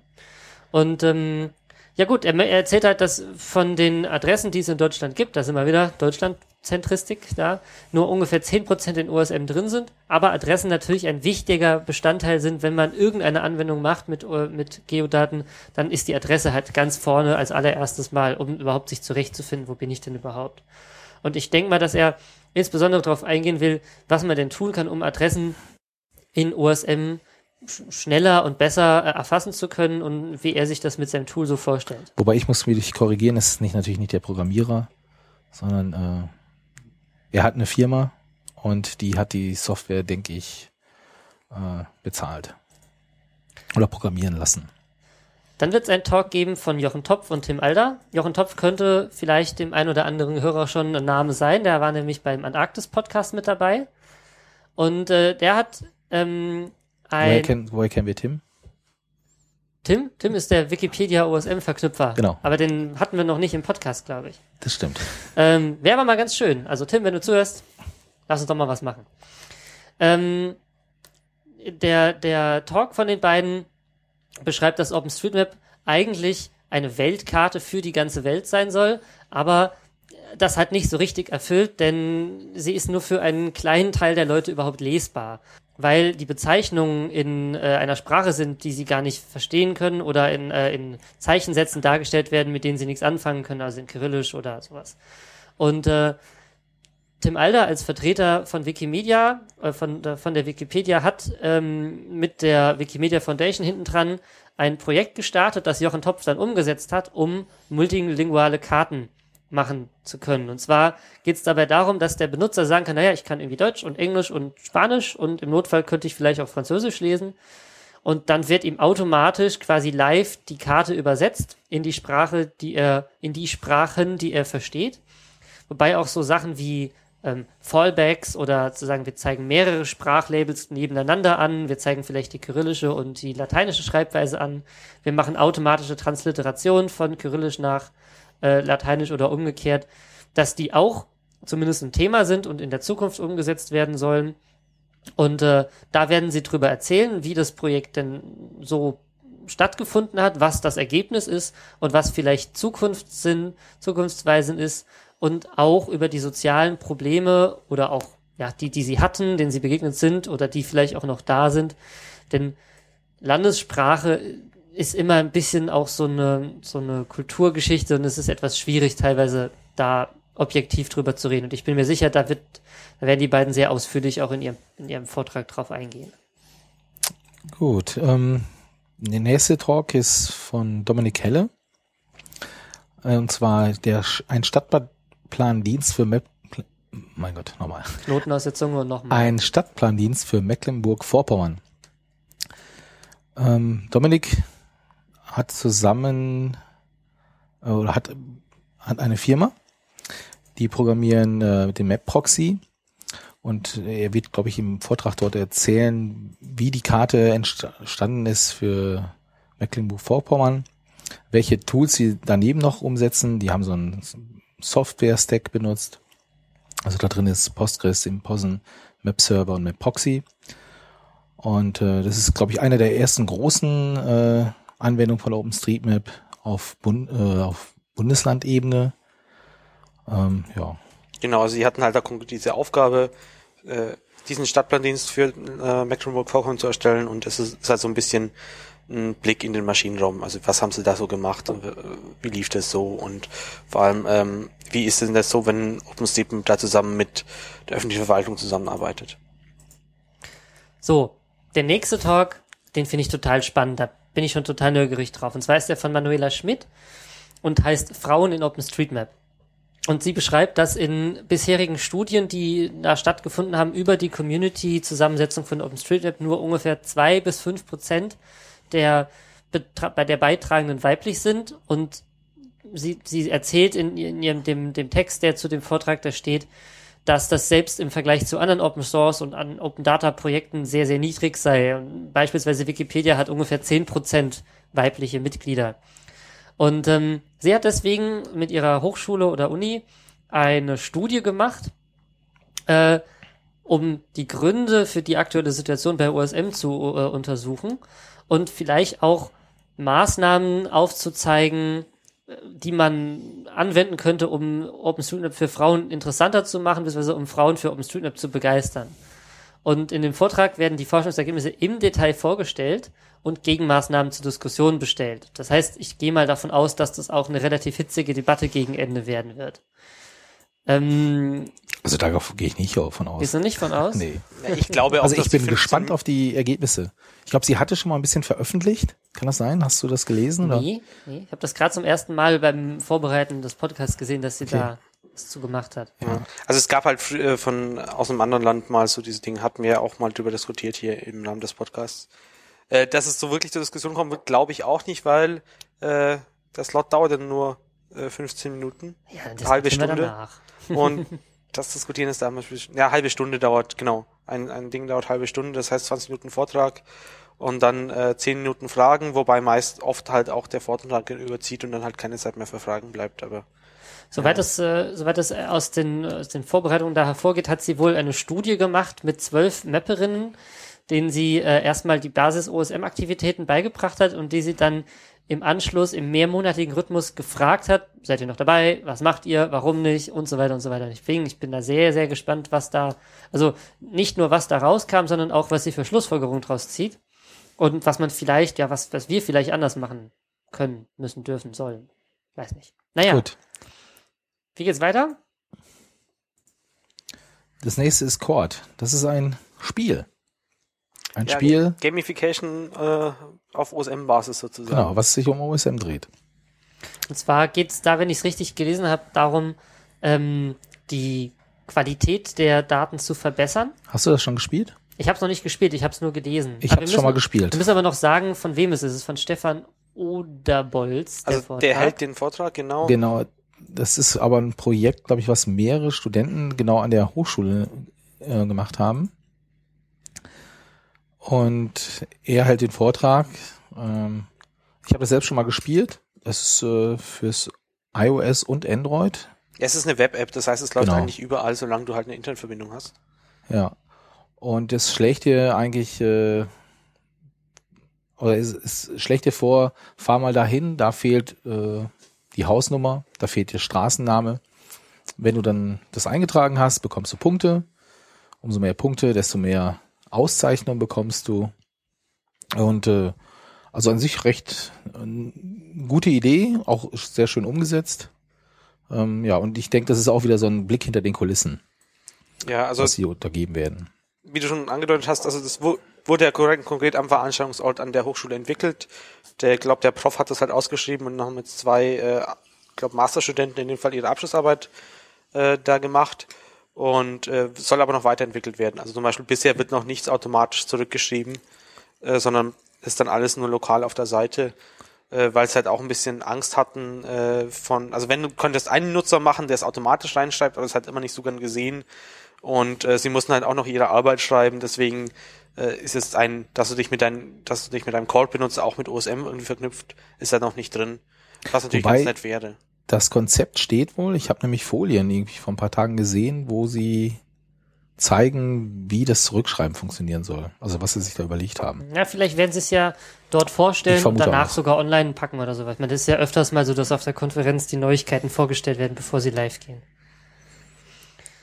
Den nächsten Vortrag, der, der fasst im Prinzip all die Themen zusammen, über die wir auch schon mal gesprochen haben. Der ist von äh, Roland Olbricht, den ähm, man auch schon kennen könnte.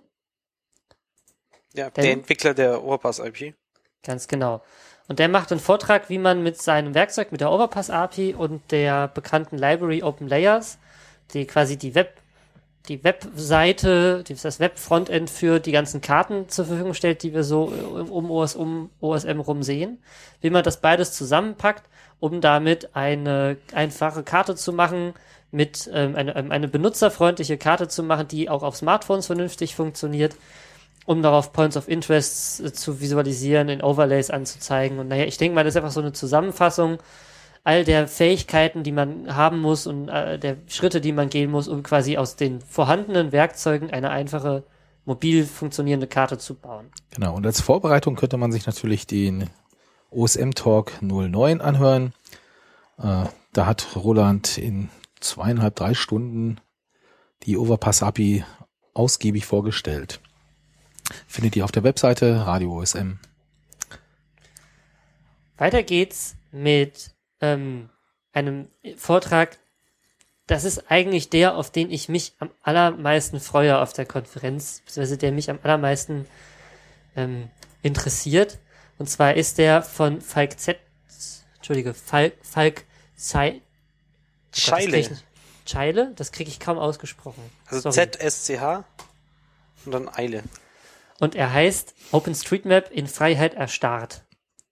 Und ähm, beschreibt, dass eins der Grund, eine der Grundsätze bei OpenStreetMap, nämlich, dass jeder immer alles so eintragen darf, wie er es für richtig hält, ähm, wenn er dabei eben nur nicht nicht automatisch alle möglichen Sachen auf einmal gleich verändert, ohne vorher Rücksprache zu halten, dass dieser Grundsatz der immensen Freiheit eigentlich, der eigentlich ja dafür gedacht ist, damit man ganz schnell vorwärts kommt, unter Umständen vielleicht auch dazu führt, dass man gar nicht vorwärts kommt, weil ähm, diese unglaubliche Freiheit für viele doch fast schon unerträglich ist. Und dann fängt man dann an, rumzufragen, wie soll ich denn das und das taggen?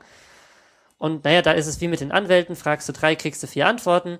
Und so ist es halt bei OSM auch. Wenn man fragt, wie soll man denn das taggen, kommen ganz viele Vorschläge und es wird gestritten und sich aufeinander wenig eingegangen und, und naja, am Ende habe ich tausend Ideen und weiß aber immer noch nicht, wie ich das taggen soll. Das zusammen mit der teilweise unvollständigen und widersprüchlichen Doku, die sich dann auch dauernd noch ändert, macht es relativ schwierig, ähm, sagen wir mal, äh, zu immer also genau zu wissen, wie man etwas eintragen soll. Wir hatten es ja auch schon sehr ausführlich, als wir über Proposals diskutiert haben. Und er beschreibt, wie er denn seiner, seine Studien, seiner Erfahrung nach ähm, das dazu führt, dass die Community eigentlich die ganze Zeit auf der Stelle tritt, unglaublich viel Energie in Diskussionen verbrennt, ohne Ergebnisse und macht Vorschläge oder möchte Vorschläge zu machen, wie man dieses, diesen Effekt beim Crowdsourcing, also dieses gemeinsame Sammeln von Informationen, wie man diesen, äh, diesen negativen Effekt reduzieren kann oder vielleicht sogar los wird, ohne quasi diese Freiheit abzuschaffen. Ja, ich, ich habe mir den Text auch mehrfach durchlesen müssen. Ähm, äh, ich finde ihn, denke ich, auch äh, einen eher weiter weg vom The Thema, also vom technischen Thema. Für die Community aber kann er, glaube ich, wichtig sein. Und äh, ich frage mich auch da seine Lösungsansätze aus der Organisations- und Verhaltenslehre, was er sich da überlegt hat. Er hält der, auch noch einen anderen äh, Vortrag, der aber unter dem GIS-Ding läuft. Also. Ah, okay. Ja. Der nächste Talk auf der Liste ist, äh, bezieht sich auf die Open Topo Map. Eine sehr schöne Karte. Eine topografische Karte. Was bedeutet das? Ja, soweit ich die Karte kenne, ist halt, ähm, das hat dieses klassische Topo 50 Karten, die man vielleicht von der bayerischen Vermessungsver äh, von, von den Vermessungsverwaltungen so kennt, ähm, wo man einmal die Höhenlinien hat, aber auch die Gebäude dann äh, klar schwarz eingezeichnet sind. Und wenn ich mich nicht alles täuscht, dann waren das die Leute, die eben eigentlich das Ziel gehabt haben, gesetzt haben, ein Mapnik-Style-Sheet zu bauen, das eben diese Topo 50 Karten nachbaut, äh, eben auf Basis von, von ähm, OpenStreetMap-Daten. Mhm.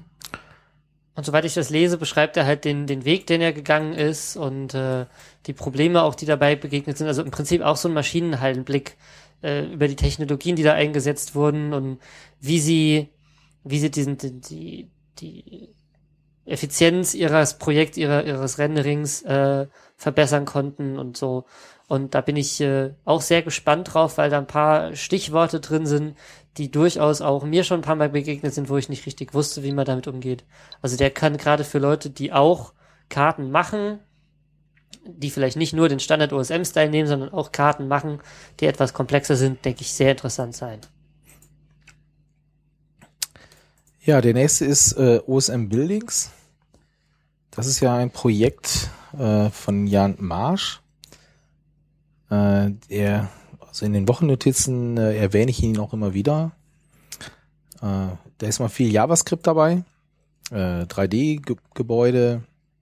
Und ich denke auch, das ist so äh, seine Erfahrung, wie man das macht, mit welchen Tools, mit welchen Technologien. Ähm, er möchte es mit, äh, welche Projekte vergleichbar sind, äh, Gemeinsamkeiten und Unterschiede ähm, ja, und welche Zukunftspläne er ne, da noch vorhat. Also ich lese da sowas wie 3D-Vorplan und so weiter. Ja, also sehr, sehr, sehr, sehr spannendes und interessantes Projekt dieses OSM Buildings, wo ich wirklich sagen muss, das ist eines der, der coolsten Anwendungen, die es derzeit rund um OSM gibt. Also wirklich, wirklich ganz großartig. Das ist das, da, wo man sich so äh, die Gebäude in 3D nochmal in JavaScript äh, reingrenzt und wenn man dann die Karte verschiebt, wo man sich dann äh, auch der Schatten mit weiter verschiebt und die, die Blickrichtung ja. sozusagen, mit der man draufschaut. Genau, beziehungsweise da gibt's dann noch die Version mit Dark Side, also osmbuildings.org slash Dark Side, wo man dann unten sogar noch so ein Datums- und Uhrzeitschieber hat, um quasi die Sonnenstellung zu diesem Datum und zu dieser Uhrzeit zu simulieren und zu gucken, wann denn die Sonne auf welche Seite des Gebäudes scheint und wann nicht. Und das ist einfach so cool. Weil es, also so 3D-Gebäude gibt's ja auch bei Google Maps, aber die verändern sich halt nicht, wenn du rumschiebst. Also die haben keine echte Perspektive und erst recht keinen irgendwie Zeitslider da drin. Also ich finde, das Teil ist wirklich, Weil wer das nicht kennt, unbedingt mal anschauen. Das ist wirklich, wirklich, äh, wirklich, wirklich erwähnenswert und wirklich, wirklich toll. Also da bin ich echt begeistert von dem Ding. Und bin auch sehr gespannt, wie er da erzählt, wie sie das machen und was die Probleme vielleicht und die Schwierigkeiten sind, wie die Daten da drin liegen. Ja. Der nächste Talk wird über MariaDB. Mari also, weil Ma Ma MariaDB sagt wahrscheinlich den meisten nichts oder sagen wir den wenigsten etwas. Das Ding ist ja MySQL, kennen fast alle und MySQL ist ja von Oracle gekauft worden. Und weil halt einige, also viele zu Recht Angst haben, dass das sagen wir mal, nicht besonders viel Pflege erfolgt, weil, wie man vielleicht weiß, hat Oracle auch noch die eine oder andere Datenbanklösung, die vielleicht auch ein bisschen mehr Geld kostet. Deswegen gibt's einen Fork von MySQL. Also es gibt mehr als einen Fork, aber einer der bekannteren ist MariaDB. Ist quasi kompatibel zu MySQL, nur nicht von Oracle gepflegt, sondern von der Community selber. Deswegen werden die da so in einem Satz erwähnt, weil alles, was mit MariaDB funktioniert, funktioniert zumindest Stand heute, auch noch mit MySQL. Wahrscheinlich werden die aber irgendwann dann auch ein bisschen auseinander divergieren. Genau, also MariaDB ist quasi wieder das offenere Projekt zu MySQL. Ähm, der Referent äh, macht beruflich, äh, ist im MariaDB-Umfeld tätig, ist bei der Company Sky SQL, die Support und so weiter Unterstützung äh, in dem Bereich anbietet, also MySQL und MariaDB. Und der hat, glaube ich, auf den letzten Hack-Weekends auch schon äh, an, an diesen OSM Importer Tool. OSM to PGSQL, also dass das halt auch MySQL Support sozusagen hat. Genau, dran gearbeitet. ich glaube, da wird er ein bisschen zu erzählen. Und allgemein denke ich, so, was, was die MariaDB äh, kann und äh, wo es hingeht. Ich glaube, da kriegt man in 30 Minuten ganz guten Überblick. Ja, es ist ja so, dass das, du äh, auf jedem irgendwie Bilder. halbwegs günstigen Hoster und wo du mal irgendwie im Web Webhoster kriegt, da ist MySQL dabei. Und fast nirgendwo kriege ich Postgres, geschweige denn eine installierte PostGIS-Extension, um Geodaten verwalten zu können. Da muss man dann schon gleich einen eigenen Server aufsetzen, alles selber konfigurieren und so weiter und so weiter. Und deswegen ist natürlich schon ein interessantes Thema, wie kriege ich Geodaten mit MySQL gehandelt, weil dann habe ich plötzlich tausende und abertausende Webentwickler mehr, die Ahnung davon, also die damit arbeiten können und die das quasi adaptieren können. Das Ding ist, derzeit, also von dem, was von der MySQL-Version, die derzeit in den ganzen Linuxen und Windows-Installationen da dabei ist, die können alle fast gar keine Geodaten, also nicht so richtig gut verarbeiten. Das wird der, der Referent ja bestimmt auch dann erzählen, denke ich mal. Und mit den, mit den ganz, ganz, ganz neuesten, brandneuen Versionen kommen die in einen Zustand, wo es langsam interessant wird, ähm, es auch zu verwenden für Daten in der Größe von, äh, von OpenStreetMap. Ja, und ich, da, da steht uns noch einiges ins Haus. Also ich glaube nicht, dass es ad hoc äh, alle bestehenden Tools ablösen wird, aber es kann uns, es kann es ermöglichen, dass eine Menge Leute, die vorher sagen, Postgres, oh nee, das kann ich nicht, plötzlich in der Lage sind, OSM-Daten zu verarbeiten. Ja, wieder 30 Minuten. Also 30 Minuten ähm, bezieht sich auf die Länge der Vorträge. Die ganzen Vorträge sind alle 30 Minuten Slots. 25 Minuten Vortrag, 5 Minuten Fragen. So ich dachte, es wäre 2010, aber ja, egal. Ja, ich denke, das hängt auch von dem Vortragenden und von dem Vortrag ein Stück ab. Ja. Wollen wir gerade die Liste weitergehen? Ja. Die nächste auf der Liste ist äh, die Overpass Turbo, über die wir ja schon ein paar Mal ähm, was Als erzählt haben. geäußert genau, haben. Genau, wirklich, wirklich lohnt. Also das ist fast so cool wie OSM Buildings, sich das Ding mal anzugucken. Ähm, wie gesagt, wir haben schon eine ganze Menge darüber ja auch erzählt. Man kann da relativ einfach Daten aus USM rauspulen, die man sonst halt nicht rauskriegt. Also zum Beispiel, was weiß ich, alle, äh, alle Kindergärten in Deutschland. So, das geht halt ohne die Overpass-API im Moment fast gar nicht.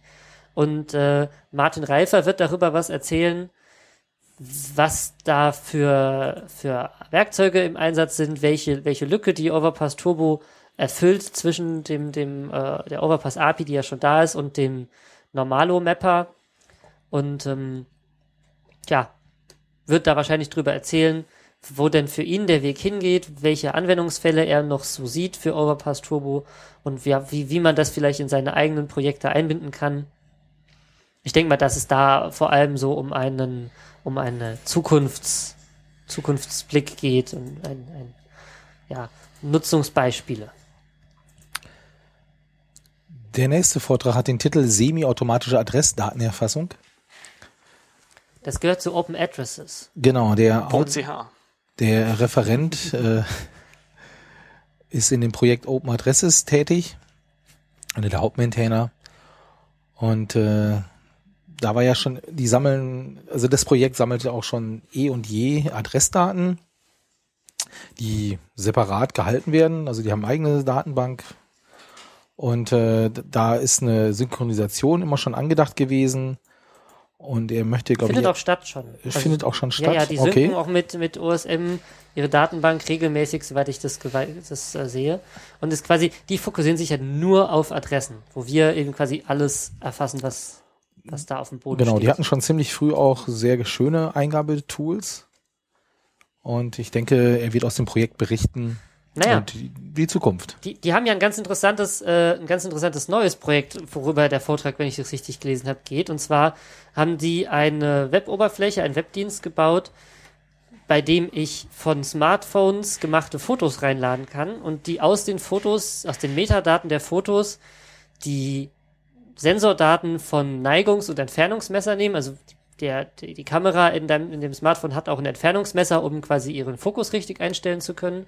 Und ein Neigungsmesser habe ich halt auch, um sowas wie, ähm, ja, wie diese äh, äh, Augmented World Anwendungen machen zu können. Und die Daten werden meistens auch in den, in den Headern des Bildes gespeichert, zusammen mit den GPS-Koordinaten. Und damit können sie halt ermitteln, wo du standest, als du das Foto gemacht hast und wo du hingeguckt hast und wie weit es dann von dort zum Gebäude war. Und ermöglichen quasi damit eine direkte Zuordnung von dem Foto, das du von zum Beispiel einem Hausnummernschild gemacht hast, zu dem entsprechenden Punkt auf der Karte. Und da muss man quasi nur noch sagen, jawohl, das ist die 13, das ist die äh, 20, das ist die 75. Und dann kann er die Daten sofort richtig ergänzen. Und da wollen sie drüber erzählen, wie das funktioniert, äh, welche Techniken da zum Einsatz sind und ja, wie man das bedient und was das für, für das Erfassen von Adressen bedeutet. Na, ich bin aber gespannt, wie weit das funktioniert, weil also ich kann mich an so eine Mapping-Party erinnern.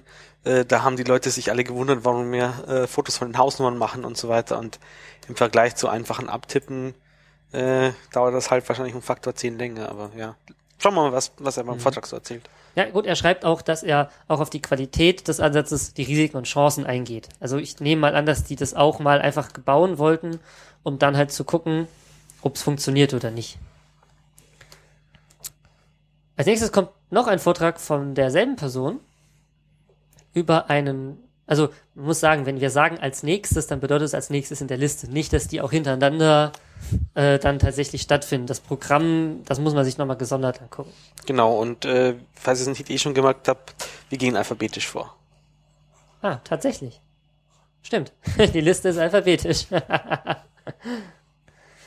genau, ein Stadtplan aus OSM-Daten. Ähm, wie macht man aus den OpenStreetMap-Daten einen, einen analogen, sprich ein Papier, Großformat Stadtplan, der qualitativ auch mit kommerziellen Printprodukten irgendwie zu vergleichen ist? Und ähm, offensichtlich haben die das gemacht und erzählen darüber, wie sie es gemacht haben und was man selber tun muss, um es ihnen gleich zu tun.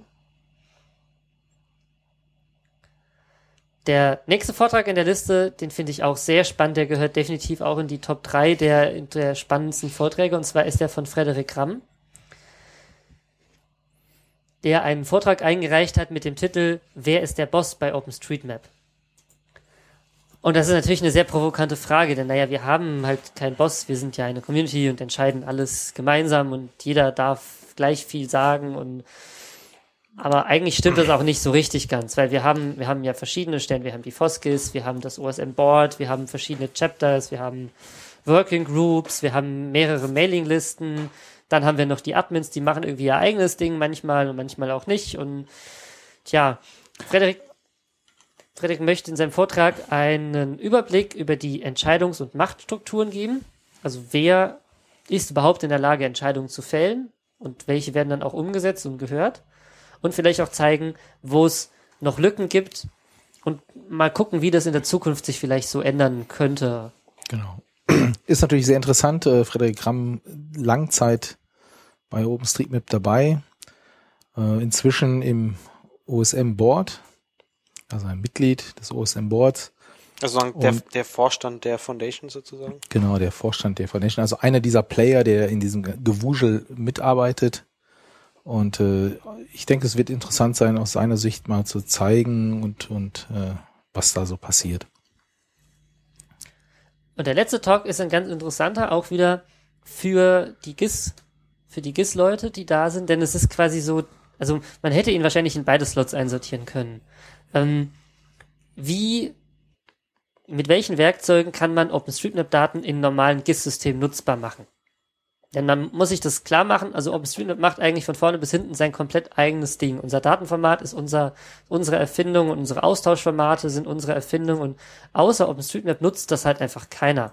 Das heißt, all die Anwendungen, die da draußen in Behörden unterwegs sind oder die eben, eben auch in den ganzen Geodiensten und, und bei den Firmen, die sowas machen, im Einsatz sind, die können normalerweise aus dem Stegreif mit OSM-Daten gar nichts anfangen. Und für den normalen GIS-Nutzer ist es halt so, der sieht so OSM-Daten, denkt sich, ja, das wäre ja ganz schön, wenn ich die auch haben könnte, aber kriegt die halt in mein Programm nicht reingeladen, die passt so ad hoc nicht in meine, sagen wir mal, was weiß ich, Microsoft, äh, SQL, bla bla, Voodoo, irgendwas. Und da gibt's zwar Tools, es gibt ein paar Tools, die das ermöglichen, diese Daten da zu importieren. Und ich bin mir sicher, dass er darauf eingeht, wie man denn aus den OSM-Daten was Nützliches macht für den normalen GIS-Bereich aber bin mir sicher, dass er auch Grenzen aufzeigen wird, ab wo wann das vielleicht nicht mehr sinnvoll ist oder ab wann man sich vielleicht dediziert mit den OSM-Strukturen und Datenstrukturen auseinandersetzen muss, um da irgendwie Vorteile draus zu schlagen. Herr Stefan Keller ist ja der, der Prof da vor Ort, oder? Marco. Genau. Der ist, der ist Prof äh, an der Hochschule und auch Organisator. So, das war mal ein Schnelldurchgang und durch das OSM-Programm. Genau. Ähm, was man auch nicht vergessen sollte, die Synergieeffekte mit Sonofoskis natürlich auch, dass dann auch äh, die Entwickler von so Open Source Tools und so weiter da sind. Also das sind dann so der Entwickler von Postgres oder der das und jene gemacht hat. Das heißt, äh, falls ihr euch für, für diesen Entwicklungsteil von OSM äh, interessiert, schaut euch euch ruhig auf jeden Fall mal die anderen Vorträge an, die da so, so da sind, äh, dass ihr da die auch nicht verpasst und ja, am besten fragt, schaut halt am besten, wer, schlagt die Namen irgendwo nach oder fragt mal genau. jemand, der den Namen kennt und so. Genau, also, also neben den OSM-Tracks gibt es diesen GIS-Track, der ist nochmal doppelt so groß. Und da sind auch echt interessante Da sind auch sehr interessante dabei, ja? Tracks bei, ähm, technisch bedingt, also alles mögliche. Daneben gibt's dann auch noch Workshops, die dann noch tiefer einsteigen. Also wer wirklich mal was wissen will zur Overpass API, ähm, ja, aber das, das, das ist ja auch ein Workshops, Teil der, der Finanzierungskonzepte. Genau, das sind Workshops, die dann länger dauern, die dann aber auch äh, besonders bezahlt werden müssen.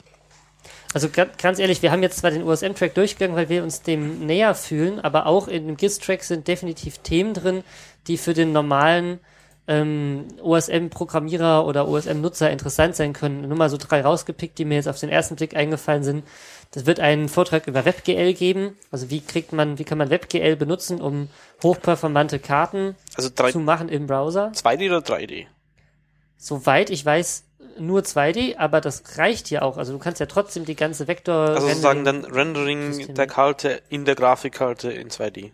Genau, im Browser. Okay, cool. Dann wird es einen Vortrag geben über 3D Slippy Map, also genau das, was hinter OSM2 World steht. Ja. Ich nicht so ganz genau weiß, warum der im GIS-Track einsortiert ist, aber meinetwegen. Und es wird zum Beispiel auch einen geben über, ähm, über PostgreSQL-Tuning. Also wie bekomme ich meine PostgreSQL schnell? Was natürlich auch das Grundproblem einer, eines jeden OSM-Hosters ist, der irgendwie OSM-Daten hat. Die will seine Postgres halt auch ratze schnell kriegen. Und das sind nur mal so drei, die vielleicht zeigen, dass auch der GIS-Track interessant sein könnte. Und dass sich lohnt, da mal reinzugucken. Gut, genug Werbung gemacht. Dann geht's weiter. Andi, du hattest ein Thema angebracht. Ja, eigentlich so mehr eine Diskussion, die man absichtlich auch ans Ende gestellt hat. Und zwar äh, war neulich mal wieder eine Diskussion im Forum. Und zwar hat sich da jemand die Arbeit gemacht und äh, für einen Tag äh, Surface, äh, ne okay, für einen Key Surface, nee, Smoothness, ähm, mal rauszusuchen, was für verschiedene Schreibfehler es da gibt. Ähm, das erste, was er nicht erwähnt hat, äh, war natürlich, dass 98 Prozent der, der der Text, die verwendet werden, also der konkreten Values, die da verwendet wird, ähm, richtig sind. Ja, und aber dann hast du halt ganz viele Einzelfälle, wo sich die Leute verschreiben. Ähm, ihr hattet da so ein paar schöne Beispiele. Wollt, möchtet ihr die mal erwähnen? Ja, also, also was er da aufgeführt hat, ist very bad und dann gibt's das in jegliche Variante mit Buchstabendreher, mit Varibat. Ähm, mit Leerzeichen oder mit Unterstrich. mit, mit Leerzeichen, ohne Unterstrich, mit und äh, was war denn mein schönstes Beispiel? Extreme fucking bad. Ja, also, As Harvester bad as war you auch can imagine. ja. Genau. Smoothness Harvester, klar. Ja, und äh, jetzt hat man da runtergeskriegt, okay, wie geht man da am besten vor, wie ändert man das, wenn man das ändern möchte und so weiter. Und äh, das muss man halt, also die, es gibt da entsprechende Regeln, also äh, gibt es mehrere Seiten im Wiki, die das äh, behandeln. Ähm, die, die ich am sinnvollsten fand, war die Mechanical Edit Policy, also um einfach sozusagen, weil, weil es ist egal, wie du diese Massenänderung machst. Das muss nicht unbedingt automatisiert durch einen Bot sein, auch wenn du manuell mehr als äh, 100 Tags irgendwie automatisch anfasst und das dann änderst, ist es sozusagen, fällt es eigentlich auch schon unter diese Bestimmung. Und zwar muss man solche Änderungen halt vorher diskutieren. Und zwar je nachdem, ähm, wie weit, wie, also welchen Bereich es denn betrifft. Ähm, auf der Seite steht halt, wenn es nur ein lokaler Edit ist, wie zum Beispiel in Land, dann halt in der entsprechenden lokale äh, Community. Ansonsten, wenn es weltweit ändern möchtest, musst du es halt auf Tagging oder Import, also ich würde es auf Tagging diskutieren, machen. Ist natürlich Englisch und äh, als man das dann da so raus hatte, meinte dann der, der, der, der, der den Thread aufgemacht hat und sich eigentlich auch diese Arbeit gemacht hatte, diese ganzen einzelnen Tags äh, da mal zu schauen, okay, was könnten die Leute dafür mit eigentlich gemeint haben. Ähm, ja, das ist jetzt zu viel Arbeit und äh, also er, er, er fühlt sich da halt das Englischen auch nicht zugehen möchte, äh, nicht mächtig genug und ja, dann lassen wir das halt einfach und ja. Und meine Frage, die ich sich dann so gestellt habe, war, hm, wenn er sich schon die Arbeit macht, dann sollte man eigentlich auch schauen, dass, dass, dass es da weitergeht. Und anscheinend ist es, oder die Frage, die, die sie mir gestellt hat, möchte, macht es Sinn, denn die Daten aufzurollen? Automatisiert oder was macht man da am besten? Und ja, was ist eure Meinung dazu? Hm. Also ich finde erstmal, das, was du zuallererst gesagt hast, ist das am erwähnenswerteste. Ja, 2% der Daten sind kaputt, aber hey, 98% sind, sind, sind gut. Ich finde, das ist, nee, ehrlich, ich meine, hey, ähm, wer weiß, wie das bei den anderen ist, so bei den anderen Datenquellen. Ähm, das Aufräumen der Daten, also ich bin generell überhaupt kein Freund davon, mit irgendwelchen Tools irgendwo irgendwie in den OSM-Daten rumzufummeln, weil die müssen von Menschen gepflegt werden und sobald da eine Maschine irgendwie irgendwas macht, wird es für die Menschen immer und immer schwieriger. Ja, wobei ich muss, also ich finde, da muss man unterscheiden. Wenn es einfachste Ersetzungen sind, ja, dann kann man darüber reden. Ähm, Also wobei horrible mit äh, drei R anstatt mit zwei oder sowas. ja, wobei so, so Rechtschreibfehler finde ich schon wieder was anderes, äh, sondern eher so, wenn man sich einigt, dass das Adressschema zum Beispiel jetzt anstatt ein Doppelpunkt mit vier gemacht wird, beispielsweise. Ja, dann macht Sinn, das einfach über so einen Bot zu machen. Nein. Aber mh, also meiner Meinung nach. äh, aber hier sprechen wir ja eigentlich von, da sind Leute, die haben sich wirklich Mühe gegeben, die haben sich in diese Tags eingearbeitet und das durch so einen Bot zu ändern, finde ich, äh, fände ich nicht so toll. Also ich könnte mir da eher so Lösungen vorstellen, dass so ein Bot die Sachen identifiziert und denjenigen raussucht aus der History, der das eingetragen hat. Und dann sagt mit einem schönen Anschreiben so, hier schau mal, wir haben hier so ein Projekt, das versucht, diese Tags anzugleichen. Ähm, da ist, da ist eine Wiki-Seite, da wird das nochmal beschrieben und hast du nicht Lust, deine Sachen, die du damals vielleicht so und so getaggt hast, äh, nochmal zu ändern. Das könnte ich mir schon mal vorstellen. Sozusagen, dass der für den Nutzer auch ein Lerneffekt da ist und der in Zukunft das Genau. vielleicht richtig macht. Genau. Naja, ich bin eher so der Techniker, ich würde lieber so einen technischen Ansatz angehen, mag aber trotzdem nicht, dass irgendwelche Programme in der Datenbank rumfummeln. Ich würde lieber sagen, lass uns eine Library nehmen oder bauen, ähm, mit einem, mit einer, mit einer, so einer, was weiß ich, einer XML-Datei oder sowas dahinter, in der solche Reparaturen aufgeführt sind. Das heißt, wenn ich im Programm bin, das Daten auswertet, dann habe ich quasi so meine OSM-Tag-Bereinigung, da stecke ich vorne die Rohdaten rein und hinten kommen vorverarbeitete Daten raus. Da könnte man dann auch sowas machen wie One-Way, Yes, No, 1, Minus 1, keine Ahnung, auswerten. Und ähm, äh, eben auch solche Ersetzungen machen und diese, diese XML, sage ich mal beispielsweise, oder JSON oder was auch immer, die quasi die Ersetzungen definiert, die legt man halt an der zentralen Stelle ab. Bei meinetwegen in Git-Repository, dann können andere Leute Vorschläge machen, Pull-Requests senden und alle Programme, die OSM-Daten verarbeiten, legen halt bei ihrem Release sowas bei oder ziehen sich das aus dem Internet und wissen dann einfach, wie sie die Rohdaten, die von Menschen gemachten Rohdaten zu interpretieren haben. Und das in der Library, vielleicht eine JavaScript, eine Python, eine Ruby, eine PHP-Library und irgendwas in C oder so. Das Ding muss ja nicht viel können. Und ähm, dann können die alle gemeinsam eine, so eine Bereinigungs, so einen Bereinigungspass machen und dann sind sich alle wieder einig drüber, wie das zu interpretieren ist. Also zu dem Vorschlag kann ich nur teilweise zustimmen. Also äh, ja, fangen wir uns erstmal zur, zur Zustimmung an. Ähm, also beziehungsweise die Frage drauf, würdest du dann auch einen Planet, der so bereinigt ist mit dieser Datei, einfach gleich anbieten? Ja, das kann man machen. Das muss man aber nicht. Hm. Weil an sich, man muss, gewisse Probleme muss man schon an der Wurzel angehen. Also gerade so ein Rechtschreibfehler oder sowas, äh, dann kann ich auch gleich mit regulären Ausdrücken irgendwie in meiner Software rum, rumarbeiten.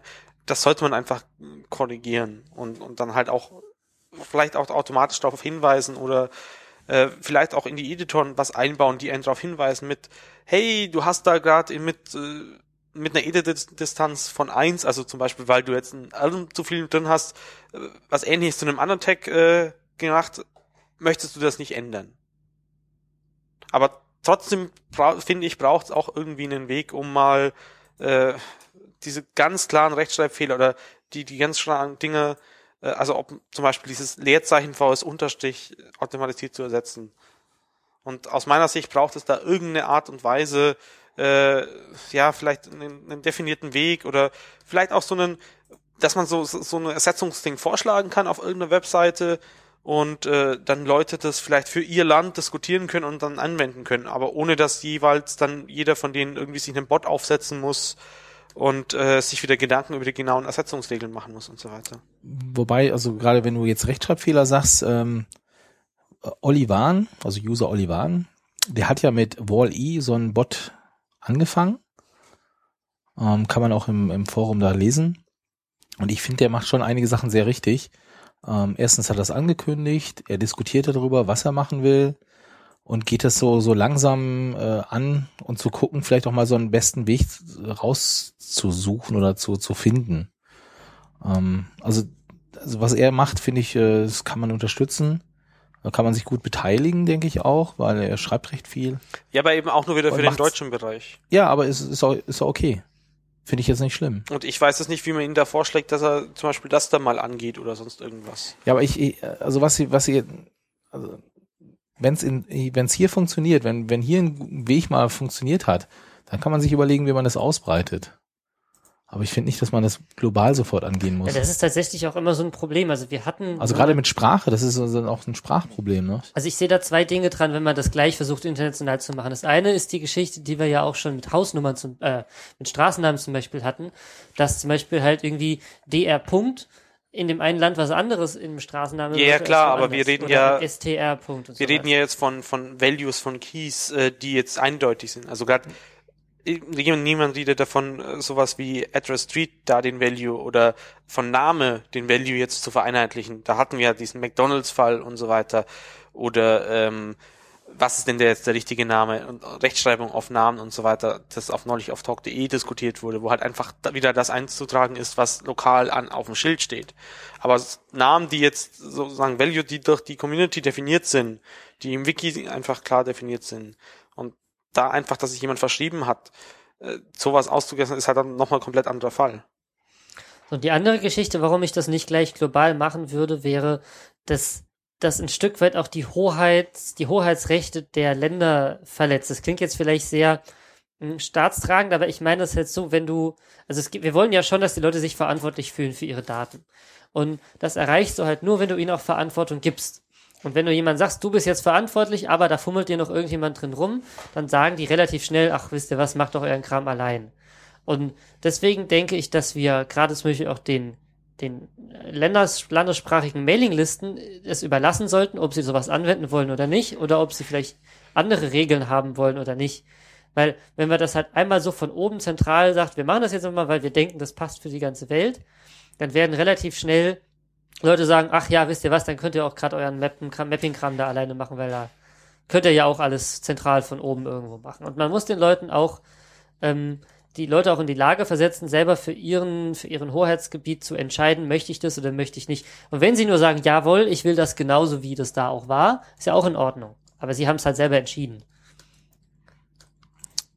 Das heißt zusammenfassend ähm, aus der kleinen Diskussion jetzt hier, ähm, man sollte solche Ersetzungsregeln am besten in maschinenlesbarer Form machen, dass man sie entweder halt auch, auch in anderen lokalen Communities weiterverwenden kann ähm, oder dass es eben, wenn man die Daten verarbeitet, einmal draufwirft.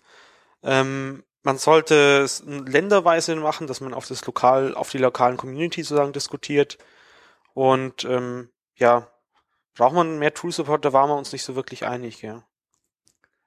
Naja, gut, es war eine offene Diskussion. Ich glaube, ja. wir haben eine Menge Punkte genannt, aus denen sich unsere Hörer ja dann auch selber eine Meinung bilden können und uns die in den Kommentaren oder auch als Audio-Feedback oder auch als, ja, wie auch immer ihr das wollt, mitteilen können, weil wir natürlich interessiert sind, wie ihr das seht.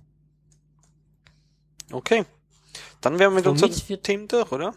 Genau, womit wir dann auch eine super Überleitung haben zu dem, was jetzt kommt, nämlich dem Hörerfeedback, von dem uns wieder ein bisschen was erreicht hat.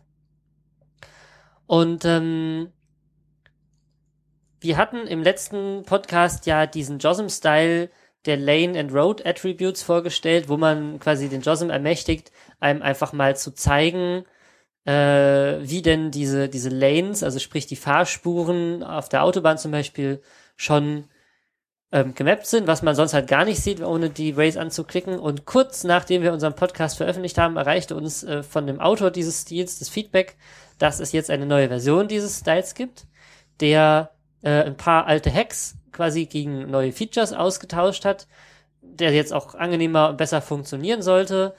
Und naja, auch für äh, Beschränkungen, Busrad und sowas äh, jetzt vernünftige Icons drin hat und nicht mehr nur irgendwelche komischen Farbcodes. Und alle, die das jetzt nach äh, unseren Ansagen mal ausprobiert haben, können wir einfach nur empfehlen, da mal auf Update zu drücken im JOSM und sich die neuen, die neuen Style-Versionen zu ziehen, wenn der JOSM das nicht von selber schon getan hat. Und dann sollte alles noch hübscher, besser, toller und äh, äh, angenehmer werden. Es fällt halt vor allem auf, wenn man den Stil aktiviert hat, äh, wenn sowas falsch eingetragen ist. Also gerade wenn man Satellitenbilder gerade mit drin hat. Ähm, da habe ich jetzt auch schon mal einige Straßen entsprechend korrigiert wo halt einfach das Lane-Attribut äh, für den kompletten Bereich einmal auf, auf vier durchgezogen war. In Wirklichkeit ist aber halt von, von, zwei, von vier auf zwei auf eins zu drei sich umgeändert hat. Und so, also, ja, da merkt man plötzlich, äh, wo das Zeug gesetzt ist und wo nicht. Ähm, mhm. Das Einzige, was mir da sozusagen noch aufgefallen ist, was mir irgendwie fehlt, ist, dass er halt auch Standardwerte mit anzeigt. Also jedenfalls in der Version, die ich ausprobiert habe, ähm, zeigt er halt alle die alle Straßen, die kein Lane-Attribut haben, äh, auch gar nicht an äh, mhm. mit mit der entsprechenden Breite. Da wird man sich halt eigentlich wünschen, dass er dann vielleicht in einer anderen Farbe oder so äh, Lanes 2 oder so, je nachdem von ist er vom Straßentyp also ein bisschen abhängig, entsprechend mit darstellt, sodass dann nicht wieder Leute auf die Idee kommen, Zeug, was eh äh, sozusagen implizit schon festgelegt ist, da auch nochmal explizit in die Daten zu schreiben. Also zum Beispiel auf jedem Radweg dazu schreiben, dass er jetzt genau einen Meter zehn breit ist oder sowas. Aber, ja. Na gut, aber ist das denn irgendwo zentral festgelegt, dass Fahrradwege immer einen Meter zehn breit sind? Mm, okay, man sollte es vielleicht allgemeiner machen, dass zum Beispiel so ein Service-Ding, so ein Serviceweg äh, keine vierspurige Straße ist, sondern halt einfach äh, einspurig oder sowas und ja. ja. Na gut, wir können das ja als, äh, als Vorschlag weitergeben. Offensichtlich hört uns ja der Autor dieses Styles zu, also gute Arbeit, aber Standardwerte wünschen wir uns noch. So, das nächste ist äh, sozusagen eine Audio-Antwort auf eine Frage, die das letzte Mal war. Und zwar hat äh, Andreas, nicht ich, sondern äh, der fragende Andreas, ähm, das ja Project of the Week beziehungsweise Project of the Month hat es, glaube ich, teilweise genannt, äh, gefragt, was, wie man das wieder aufleben lassen kann. Und da haben wir jetzt von Matthias eine Antwort bekommen, die ich jetzt einfach mal einspiele. Hallöchen, der Matthias ist hier, User äh, Ausrufezeichen, ihr Ausrufezeichen. Und ich wollte so ein bisschen äh, was zu der Frage von Andreas mal sagen, und zwar Project of the Week, genau. Ähm, genau. Da habe ich nämlich auch so ein bisschen mitgemacht. Also vielleicht ganz kurz zur Geschichte. Das ist ja, glaube ich, irgendwie, ja, ist, glaube ich, zum Anfang von Steve Coast gemacht worden. Dann hatte der Richard Raid, ist es, glaube ich, aus dem UK, das übernommen. Das lief ja so irgendwie, ich glaube, 2010, 2011. Und äh, ja, im Prinzip ging es da immer darum, man hatte irgendwie pro Woche so eine kleinere Aufgabe sich irgendwie ausgedacht, die irgendwie so ziemlich jeder dann irgendwie äh, vor Ort, also meinetwegen Poist irgendwie eintragen konnte, irgendwie so ich, ziemlich irgendwie Fußballfelder waren da mal oder halt irgendwie die Kirchen, dass man irgendwie Attribute findet, sind die ergänzt oder halt auch Herbstputz und solche Aktionen. Und genau, da hatte ich halt auch einige selber gemacht und äh, die meisten dann wahrscheinlich auch irgendwie übersetzt mit ins Deutsche, äh, weil das dann doch für einige viel, viel angenehmer ist zum Lesen. Genau, nach mir hatte das dann irgendwie jemand anderes noch übernommen mit den Übersetzungen irgendwann war da halt Schluss, glaube ich, 2011 auch.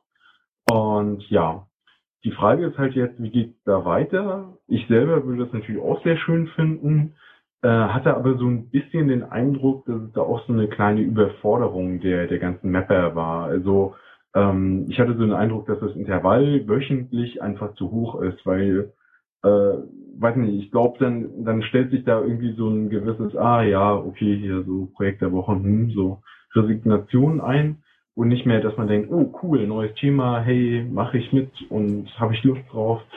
Tja, und das ist dann halt vielleicht die Frage. Und Andreas hat ja auch gesagt, der Aufwand ist nicht ganz ohne, kann ich durchaus bestätigen. Ich hatte ja, na gut, die waren etwas größer, so die uh, Night of the Living Maps und Operation Cowboy gemacht. Und ja, das schien besser zu ziehen, glaube ich, weil das halt so einmalige Aktionen waren oder halt eben mit sehr langen zeitlichen Abständen, dass die Leute sich da auch vielleicht eher drauf gefreut haben. Äh, es ist durchaus aber sehr, sehr aufwendig. Ne? Also man muss ja Anleitungen eventuell schreiben oder überarbeiten, irgendwie Leute für Übersetzungen motivieren, Statistiken fahren, die ganze Kommunikation irgendwie aufrechterhalten und permanent irgendwie die Leute motivieren, da mitzumachen.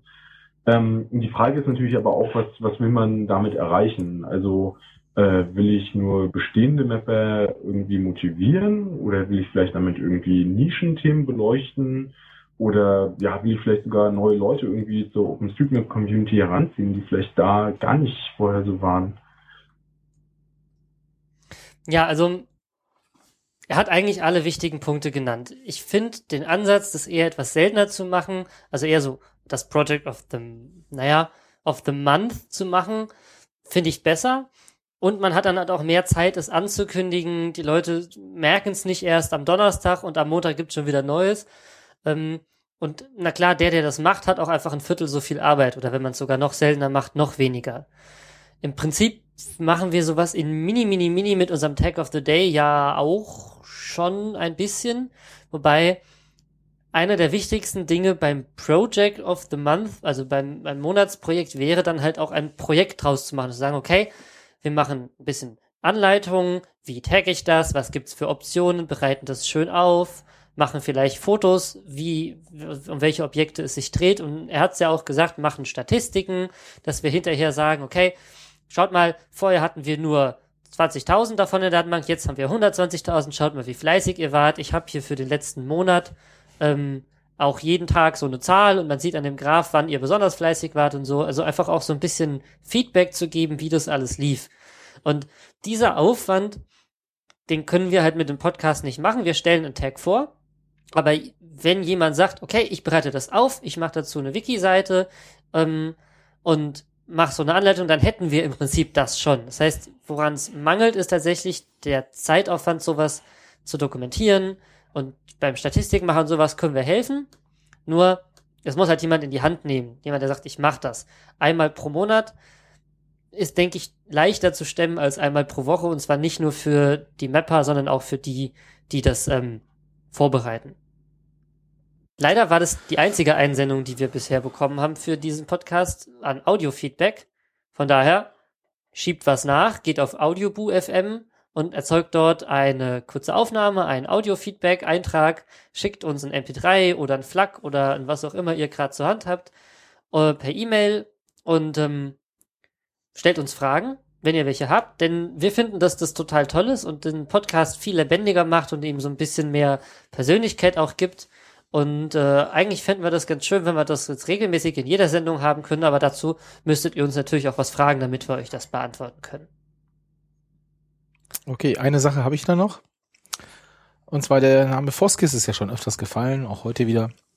Und in 14 Tagen gibt's einen Zukunftsworkshop, der in Essen stattfinden wird und sich um die Zukunft des Foskis dreht.